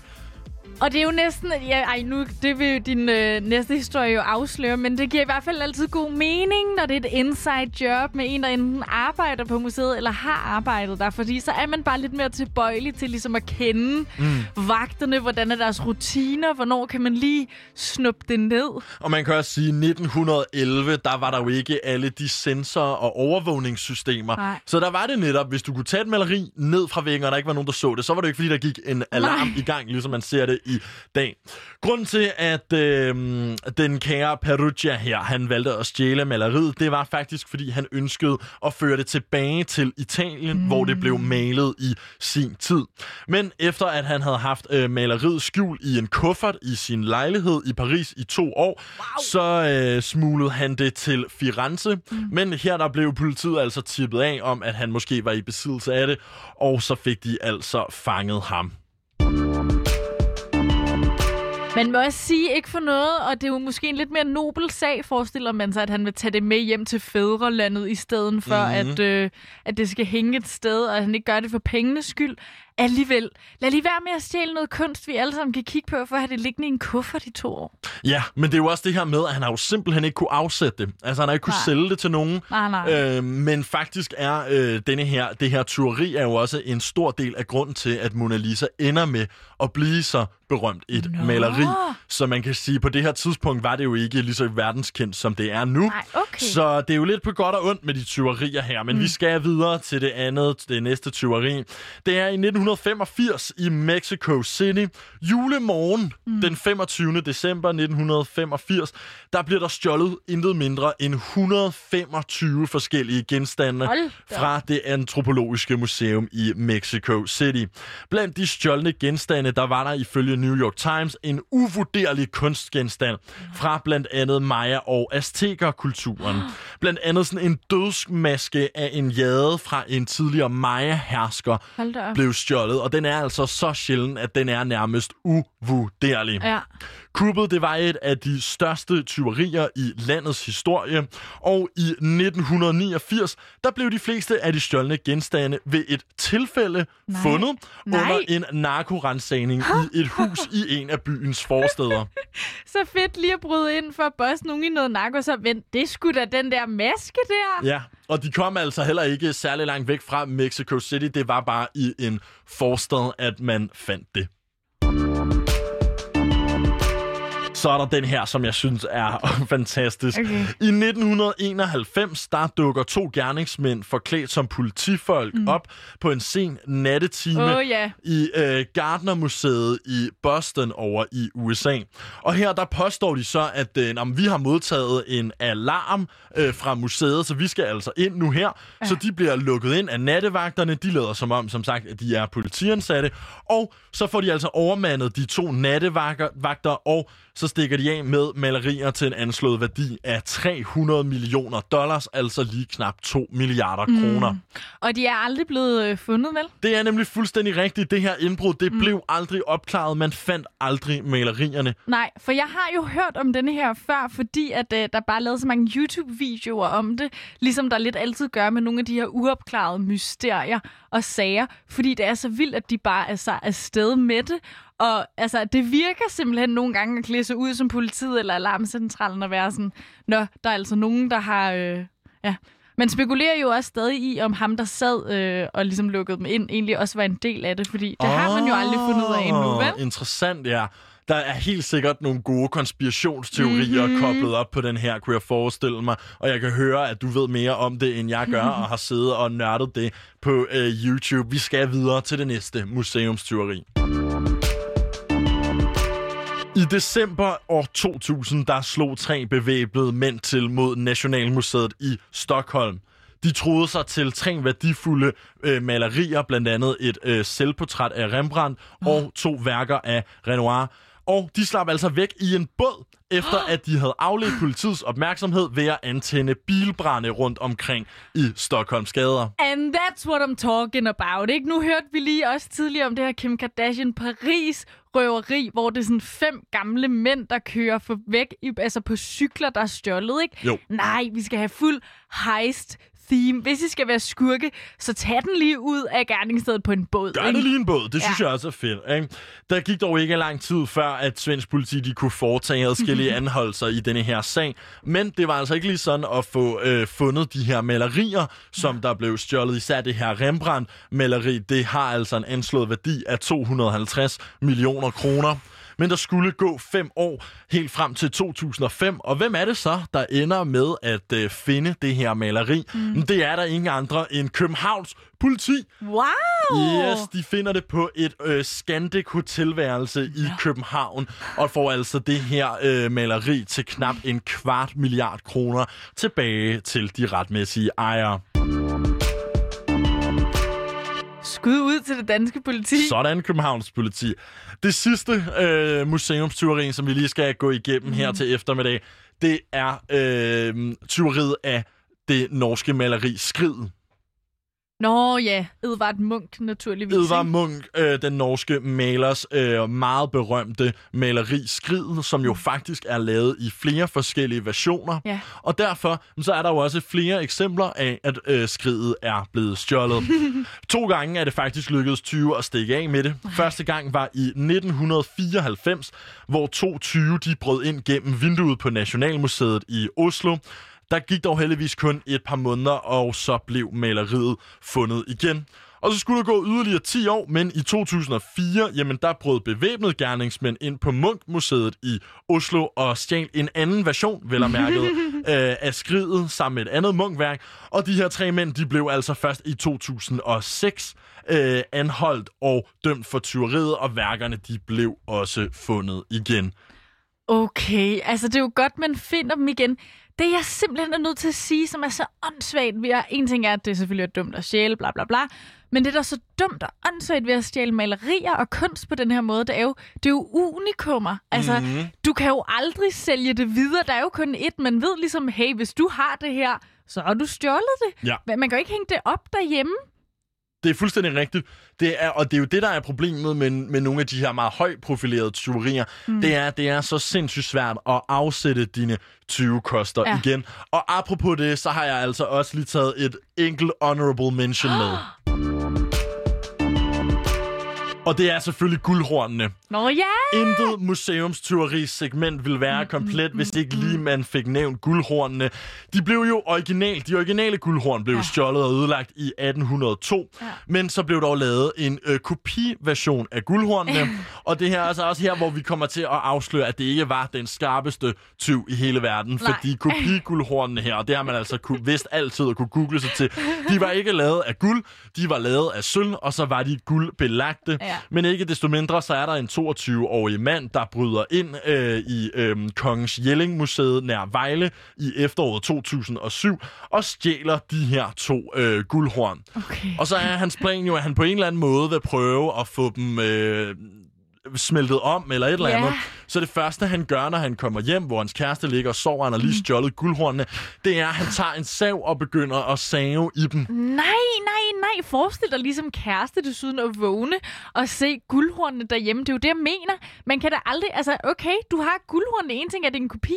Det kan du sgu da ikke vise til nogen. Du kan ikke vise det til nogen. Det er også igen øh, den her type ting. Du kan jo simpelthen ikke afsætte guldhornene.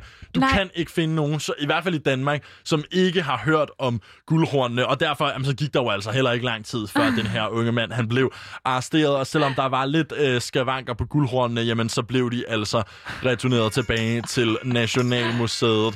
Men øh, hermed inden af listen af mærkværdige øh, museumstyverier. Det er jo altid fascinerende, når folk de slipper afsted med det. Vi snakker om den her sag i Boston fra halvfemserne, der stadigvæk ikke er opklaret. Åh, oh, the sweet escape.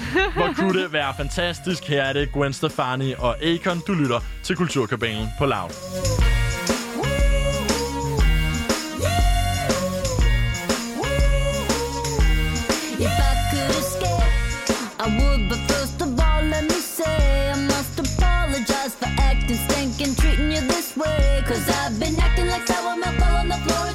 I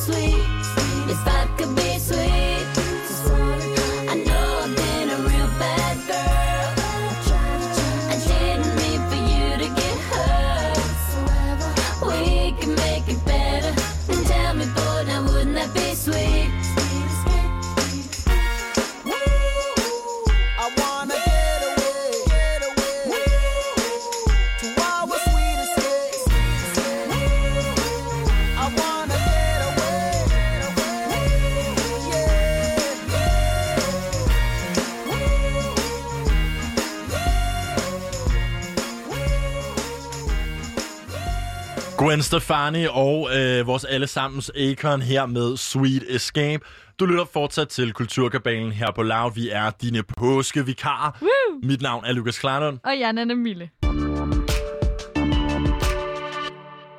I sidste uge, Lukas, der fortalte du jo historien om en ung dansk kvinde, der havde klaget til Kims og medierne, fordi hun ved en fejltagelse havde brudt hendes fjorten års vegetariske streak, ja. fordi hun havde spist Kims bacon snacks. Selvfølgelig med den her antagelse af, at der ikke var gris eller noget andet øh, animalsk produkt ja. i Kims bacon snacks. Det viste sig så øh, efterhånden, at mm. der desværre er ja, rigtig ja. pris i bacon snacksene. Surprise. Det, det synes vi begge to jo øh, tydeligvis var lidt dømt, ikke? Altså, det ender jo så med, at hun får et gavekort på halvtreds kroner til webshoppen hos ja, Kims, og en passiv-aggressiv mail med på vejen, ikke?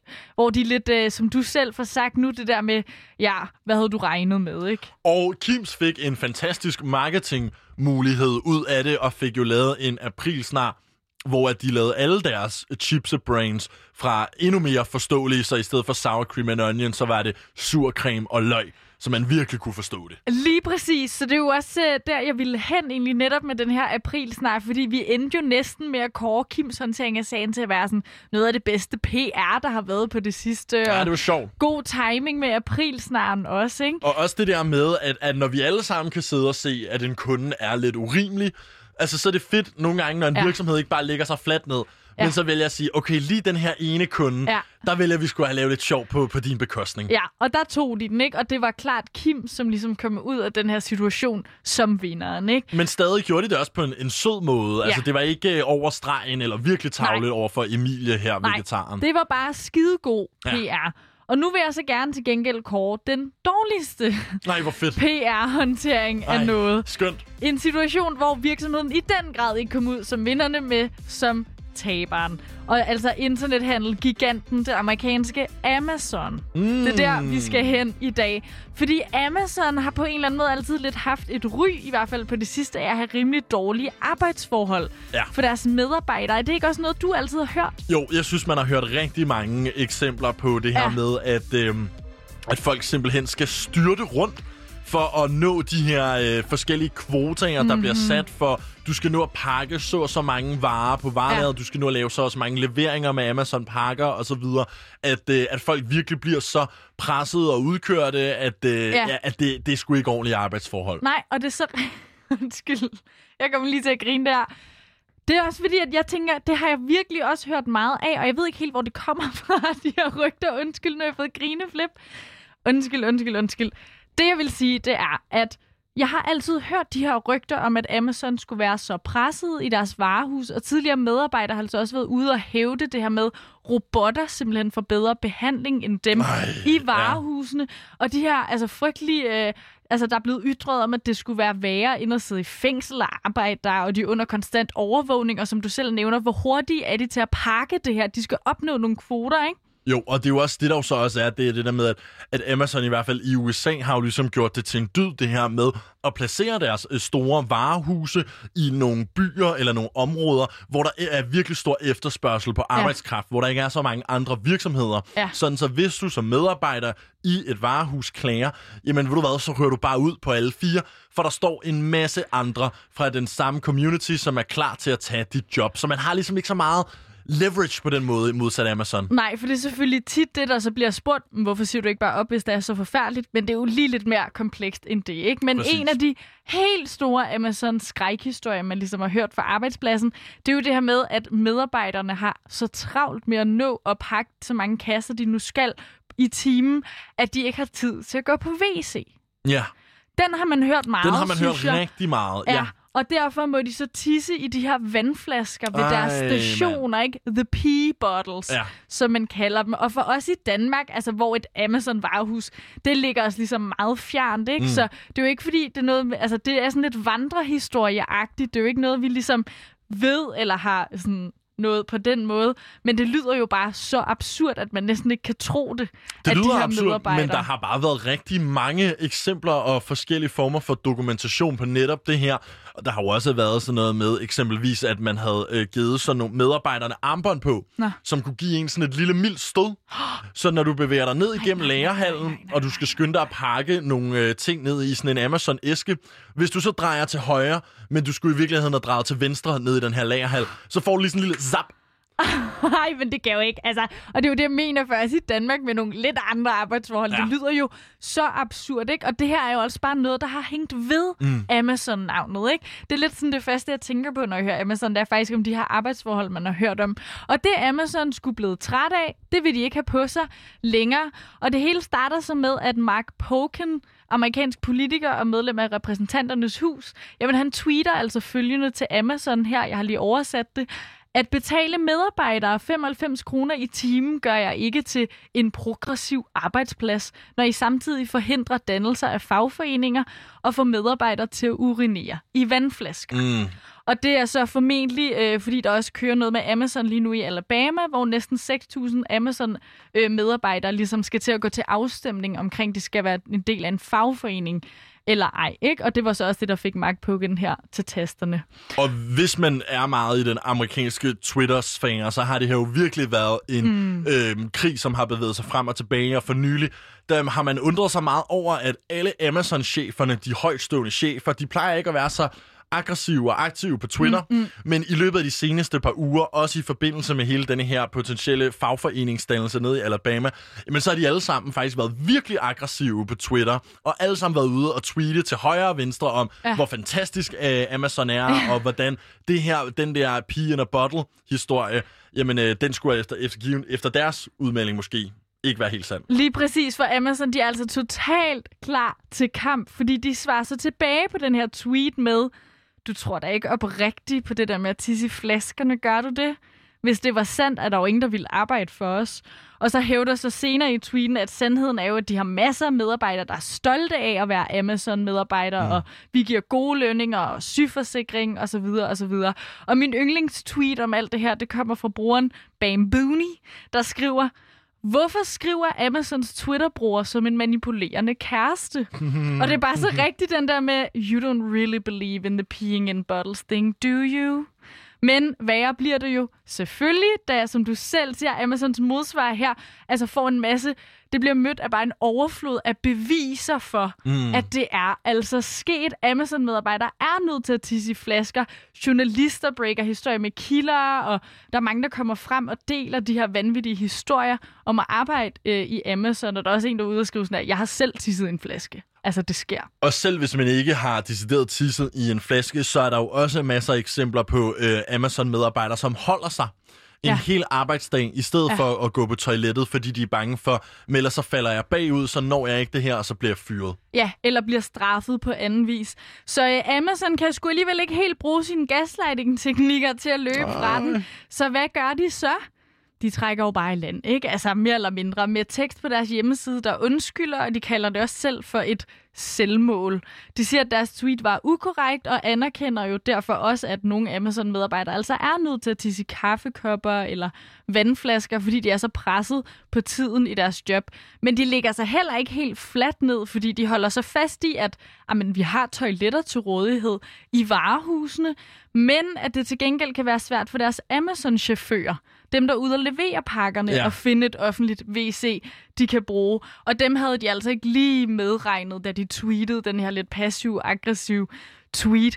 Men som du også selv kommer ind på, det er jo ikke nødvendigvis, fordi der ikke er et toilet til rådighed for Amazon-arbejderne. Nej, det er jo simpelthen det med, at man siger, at du skal nå at par- lave, sende x antal pakker ja. ud af varehuset per time, så man, man le- sætter ligesom nogle strukturelle arbejdsformer op, som ja. gør, at man faktisk ikke kan nå det. Ja, så det, det er derfor, det er virkelig et selvmål, også deres undskyldning på og en så, anden måde. Og så skal man jo også huske, at de her Amazon-lagerhaller, de er jo kilometer eller flere fodboldbaner lange. Ja. Det er jo nogle kæmpe, kæmpe varehuse, så det kan godt være, at øh, der er et toilet.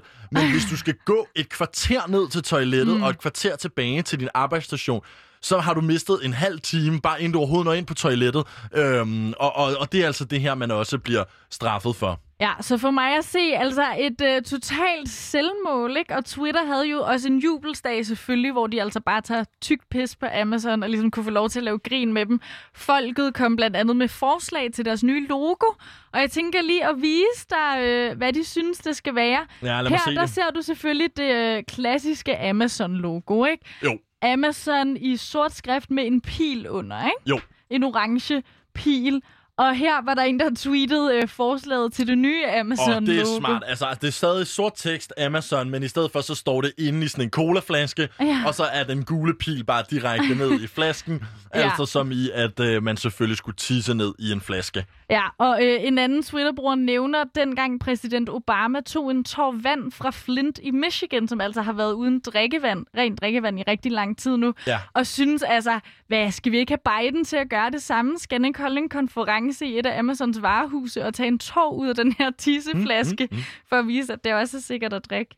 Men, og ikke for, og, og jeg synes, det er, jo, det er altid fedt, når Twitter på den måde går i krig med for eksempel Amazon her. Men man bliver også lige nødt til at huske, at øh, over tres procent af alle amerikanske husstande har Amazon Prime. Yeah. Så de fleste af dem, der sidder og smider alle de her ting ud på Twitter, jeg kan garantere dig for, at de har det her Amazon Prime-medlemskab, og at de får leveret ting til højre og venstre. Amerikanerne beskriver jo ofte på sociale medier, hvor afhængige de alle sammen er blevet af netop Amazon som virksomhed, især under pandemien.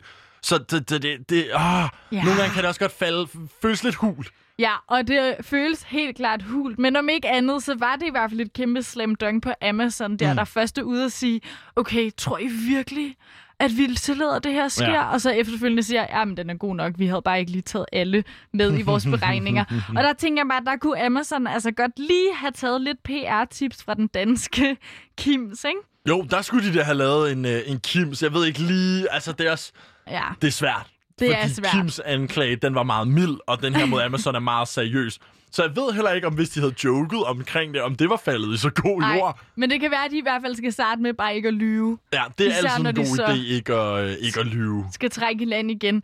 Øh, jeg tænkte, det var meget oplagt nu, og jeg tænkte lige først, er der nogle tissesange? Ej, det tror jeg også bliver lidt mærkeligt. Ja, måske, skal vi ikke ja. i stedet høre Genie in a Bottle med Christina Aguilera?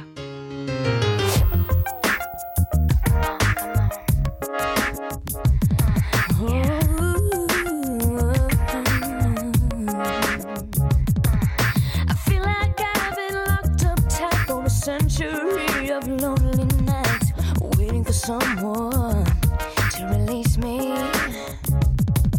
You're licking your lips and blowing kisses my way, but that don't mean I'm gonna give it away, baby, baby, baby, baby. Oh, my body saying let's go. Oh, but my heart is. If you wanna be with me, baby,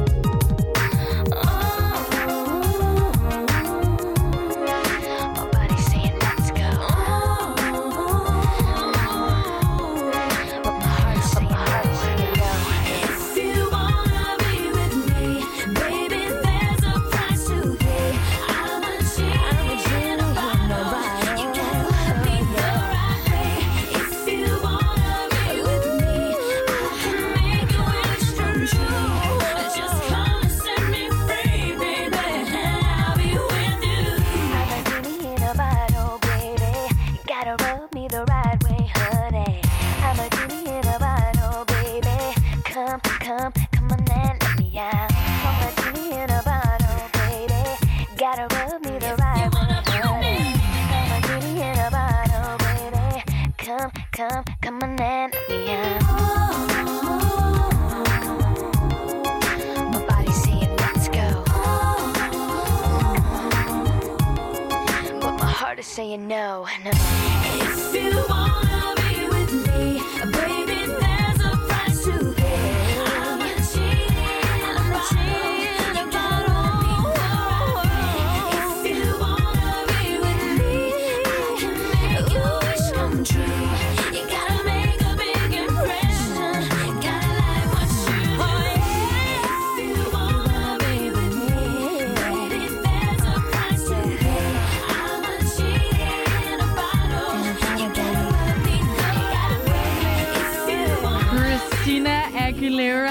Her med Genie in a Bottle, øh, i solidaritet med de Amazon-medarbejdere, der må pige in a bottle, desværre under de her kummerlige arbejdsforhold. Du lytter til Kulturkabalen. Mit navn er Nanna Mille. Og mit navn er Lukas Klarlund. Du ved, om der nogensinde er en øh, nemlig punktum com medarbejder, som er blevet sat i den situation, at ja. han skulle tisse i en... Det er jo næsten den tætteste pangdang, ja. vi har her i Danmark til Amazon. Det er ikke til at vide. Nej, men øh, hvis du har tisset i en flaske på grund af dine dårlige arbejdsforhold, så send lige en sms på tooghalvfems femogfyrre nioghalvfems femogfyrre. Kan du lige fact-check, om det, det er det rigtige nummer? Det er korrekt. tooghalvfems femogfyrre nioghalvfems femogfyrre. Ja. Vil vi meget gerne høre. Jeg har faktisk aldrig nogensinde personligt prøvet at tisse i en flaske. Nej. Det er ellers meget, som vi snakkede om, inden vi gik ind i studiet her, Nanna. Lidt en øh, ting, man kan gøre, hvis man har en diller. Ja. Man skal lidt have et... Øh, et kønsorgan, der hænger og dingler lidt for ligesom at kunne få den.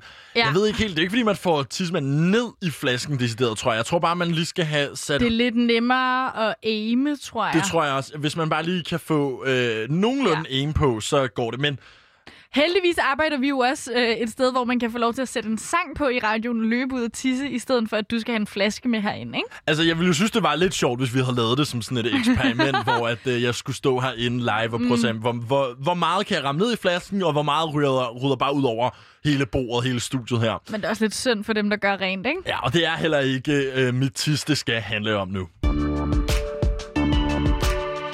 For natten til mandag dansk tid, der var der nemlig Screen Actors Guild Awards, altså her i, øh, i natten, Anna. Kender du den? Ude, det er prisuddeling? Øh, ikke af fulde navn. Også kendt som SAG Awards, okay, S A G, som altså øh, er et akronym for Screen Actors Guild. Awardshowet er skuespillernes egen fagforenings årlige prisuddeling. Du ser helt forvirret ud. Nej, men jeg ved, men det er jo det, man hører jo altid om de her shows, men man går jo aldrig op i det bag i. Altså, jeg ved sgu ikke, det var deres fagforening, der holder den. Screen Actors Guild, det er altså øh, fagforeningen, og det er deres awardshow her. Nå. Og det plejer altså at give en god indikation af, hvem der er øh, favoritter til øh, det store Oscar mm. awardshow, som uddeles her den femogtyvende april i år. Uh. Så faktisk lige om lidt. Og grund til, at det plejer at være en ret god indikator for, hvem der kommer til at øh, vinde Oscars, det er, at skuespillerne, de udgør faktisk den største stemmeberettigede gruppe hos The Academy of Motion Picture Arts and Science, som altså er dem, der står for Oscar-prisuddelingen. Okay. Så du ved, der er jo sådan noget fire til fem tusind forskellige filmfagfolk, der ja. stemmer til Oscar-uddelingen, ja. og der er størstedelen af dem altså skuespillere. Okay. Og fordi det her er skuespillernes fagforeningsprisshow, så mener man ligesom, at der er tit en mm. korrelation mellem, hvem der vinder SAG Awards og ja. hvem der vinder Oscar Awards. Men det er jo også bare, selv når man ikke kender alle, alle de sådan fancy sammenhæng, der er mellem showsene, den plejer også lidt at være en klassiker. Der er altid lidt de samme fem titler, der ligesom sweeper awards season. Ja, ikke? Helt bestemt. Og der er også lidt den der med sådan, okay, hvis du vinder en Golden Globe, ja. så er der også ret stor sandsynlighed. Ja. Ikke hundrede procent, men der er nej, ret stor sandsynlighed for, at du så også hapser en, øh, en Oscar. Og mm. det er altså lidt i samme tråd, man skal se de her SAG Awards. Så hvem er så favoritterne? Jamen det har vi jo lidt fået et svar på nu. Blandt andet The Trial of the Chicago Seven var en af de helt store prisvindere ved nattens prisuddeling. Jeg ved ikke, om du har set den film. Nej, men har hørt den og så meget om den, ikke? Det er, jeg har faktisk set den, og det er faktisk også en virkelig god film. Det er den amerikanske manuskriptforfatter Aaron Sorkins øh, debutfilm som instruktør. Wow. Og øh, filmen handler jo om en række aktivisters protest mod Vietnamkrigen tilbage i nitten hundrede otteogtres, og man mener altså, at den er et godt bud på en kommende vinder øh, af prisen for bedste film, simpelthen ved Oscar-uddelingen. Ja, den tjekker i hvert fald mange bokse af, som er lidt klassisk for de der shows, ikke? Blandt andet, at det handler om sådan en virkelig begivenhed, ikke? Det handler om en virkelig begivenhed, det handler jo om øh, politisk uretfærdighed ja. Mod, ja. mod venstrefløjen, ja. Som jo også spiller meget godt ind.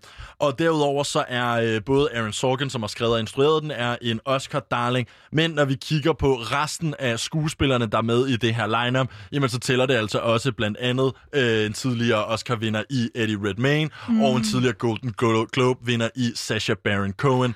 Så okay. Det er også et stærkt cast, og det var netop også for bedste cast, at filmen mm. vandt her ved SAG Awards. Det er dog ikke den eneste film, som man mener har en god chance for at vinde en masse priser ved årets Oscar-uddeling. Også øh, Ma Rainey's Black Bottom, filmen, der handler om en jazzsangerinde, er utrolig øh, hvad hedder det, populær blandt mm. anmeldere og prisuddelinger. Også fordi, at skuespilleren Chadwick, Chadwick Boseman, som jo døde af kræft sidste år ja. I en alder af treogfyrre, jamen øh, han har en, ja. øh, en rolle i denne her.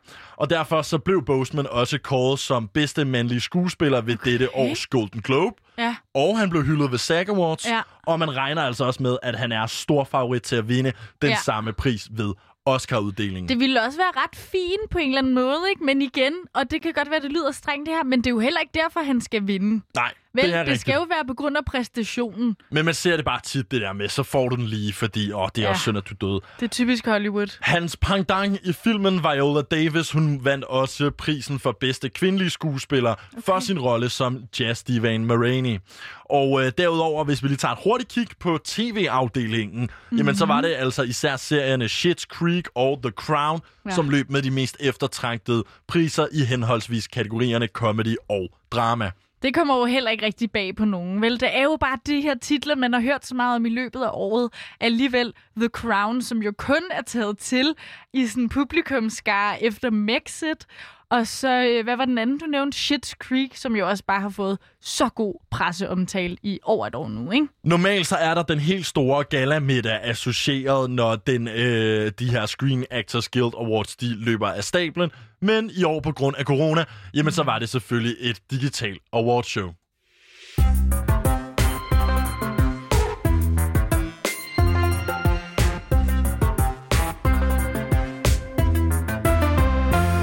Apropos film, nu vi er ved det, Lukas. Har du set Godzilla-filmene? Nej, det har jeg faktisk ikke. Har du set King Kong? Nej. Jeg føler, jeg har set King Kong, men jeg, jeg ved, jeg ikke har set King Kong. Men kender du det med, at nogle film er ja. Så ikoniske, at man godt lidt ved, har set, hvad der sker? Ja. Selvom jeg, ligesom også, jeg føler, jeg har set Citizen Kane, selvom jeg aldrig har set ja. Citizen Kane. Ja, eller Schindlers List. Ja, præcis. Har du så set Godzilla versus. Kong? Det kunne være, det var det, jeg skulle starte. Bare tage to fluer med et smæk. Hvad, hvad er Godzilla versus. Kong for ja, noget? Men lidt ligesom der jo er kæmpe tradition for i superheltefilmene, at de store elskede helte er i samme univers, og deres veje krydses. Det samme sker så nu med de her to, nogle af de måske mest ikoniske monstre, vi har, ikke? Altså King Kong-aben og så Godzilla. Mm. Og de mødes altså i den her film og skal kæmpe. Øh, og jeg er jo ikke selv så meget inde i den her verden. Det er ikke lige nogen film, jeg ellers interesserer mig så meget for, de her monsterfilm. Men øh, i en artikel om filmen skriver Vanity Fair følgende, og den er jo ret ny, den her film, ikke? Mm-hmm. At Godzilla versus. Kong er et sofistikeret, dialogdrevet øh, projekt, nærmest som et filmet øh, teaterstykke, et stykke scenekunst med nuancerede karakterer, wow. komplekst plot.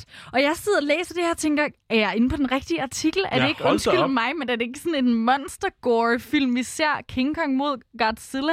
Og så skriver de så også lige efter den her ros, at øh, det selvfølgelig er i... Det her ville kun være rigtigt, hvis vi var i en omvendt verden. Nå, okay. Fordi jeg skulle lige til at sige, hold da op, sikke en anmeldelse, ja. De kommer med her. Men så snyder de os så og lige vender et hundrede og firs grader. Totalt, for det var også lidt hårdt, det de skriver, men det i tale sætter jo også bare nogle af de fordomme, jeg i hvert fald kan have om sådan nogle her film, at det er sådan lidt... Det er bare lidt fjol, og der er sgu ikke så meget plot i det, og det er ikke så god dialog nødvendigvis, vel? Hvad var det, titlen var igen, bare lige for... Det er Godzilla versus Kom. Ja, okay. Allerede der, der er man også sådan lidt skeptisk, må ja, jeg nok indrømme. Men det kan være, at vi er de eneste øh, med den holdning, Lukas, fordi øh, filmen er officielt blevet et box office hit. Den her film kan nu kaldes for det første officielle hit under hele coronabiograf. Jeg skulle lige til at sige. Æraen. Ja. Absolut. Og filmen tjente altså otteogfyrre komma fem millioner dollars hjem wow. til box office på premiere weekenden kun. For jeg skulle lige til at sige, hvordan kan noget være et box office hit ja. under corona? Men okay, det er simpelthen den første film, der ligesom er kommet ud af the pandemic. Det er det, og at den har tjent altså otteogfyrre komma fem millioner dollars hjem i premiere weekenden i biograferne, er altså også vildt, at det er jo på trods af, at den samtidig blev lagt til streaming på H B O-tjenesten. Så folket har altså flokkes til biograferne, og måske er det også bare sådan en slags film, vi har brug for lige nu. En underholdende, men lidt dum film.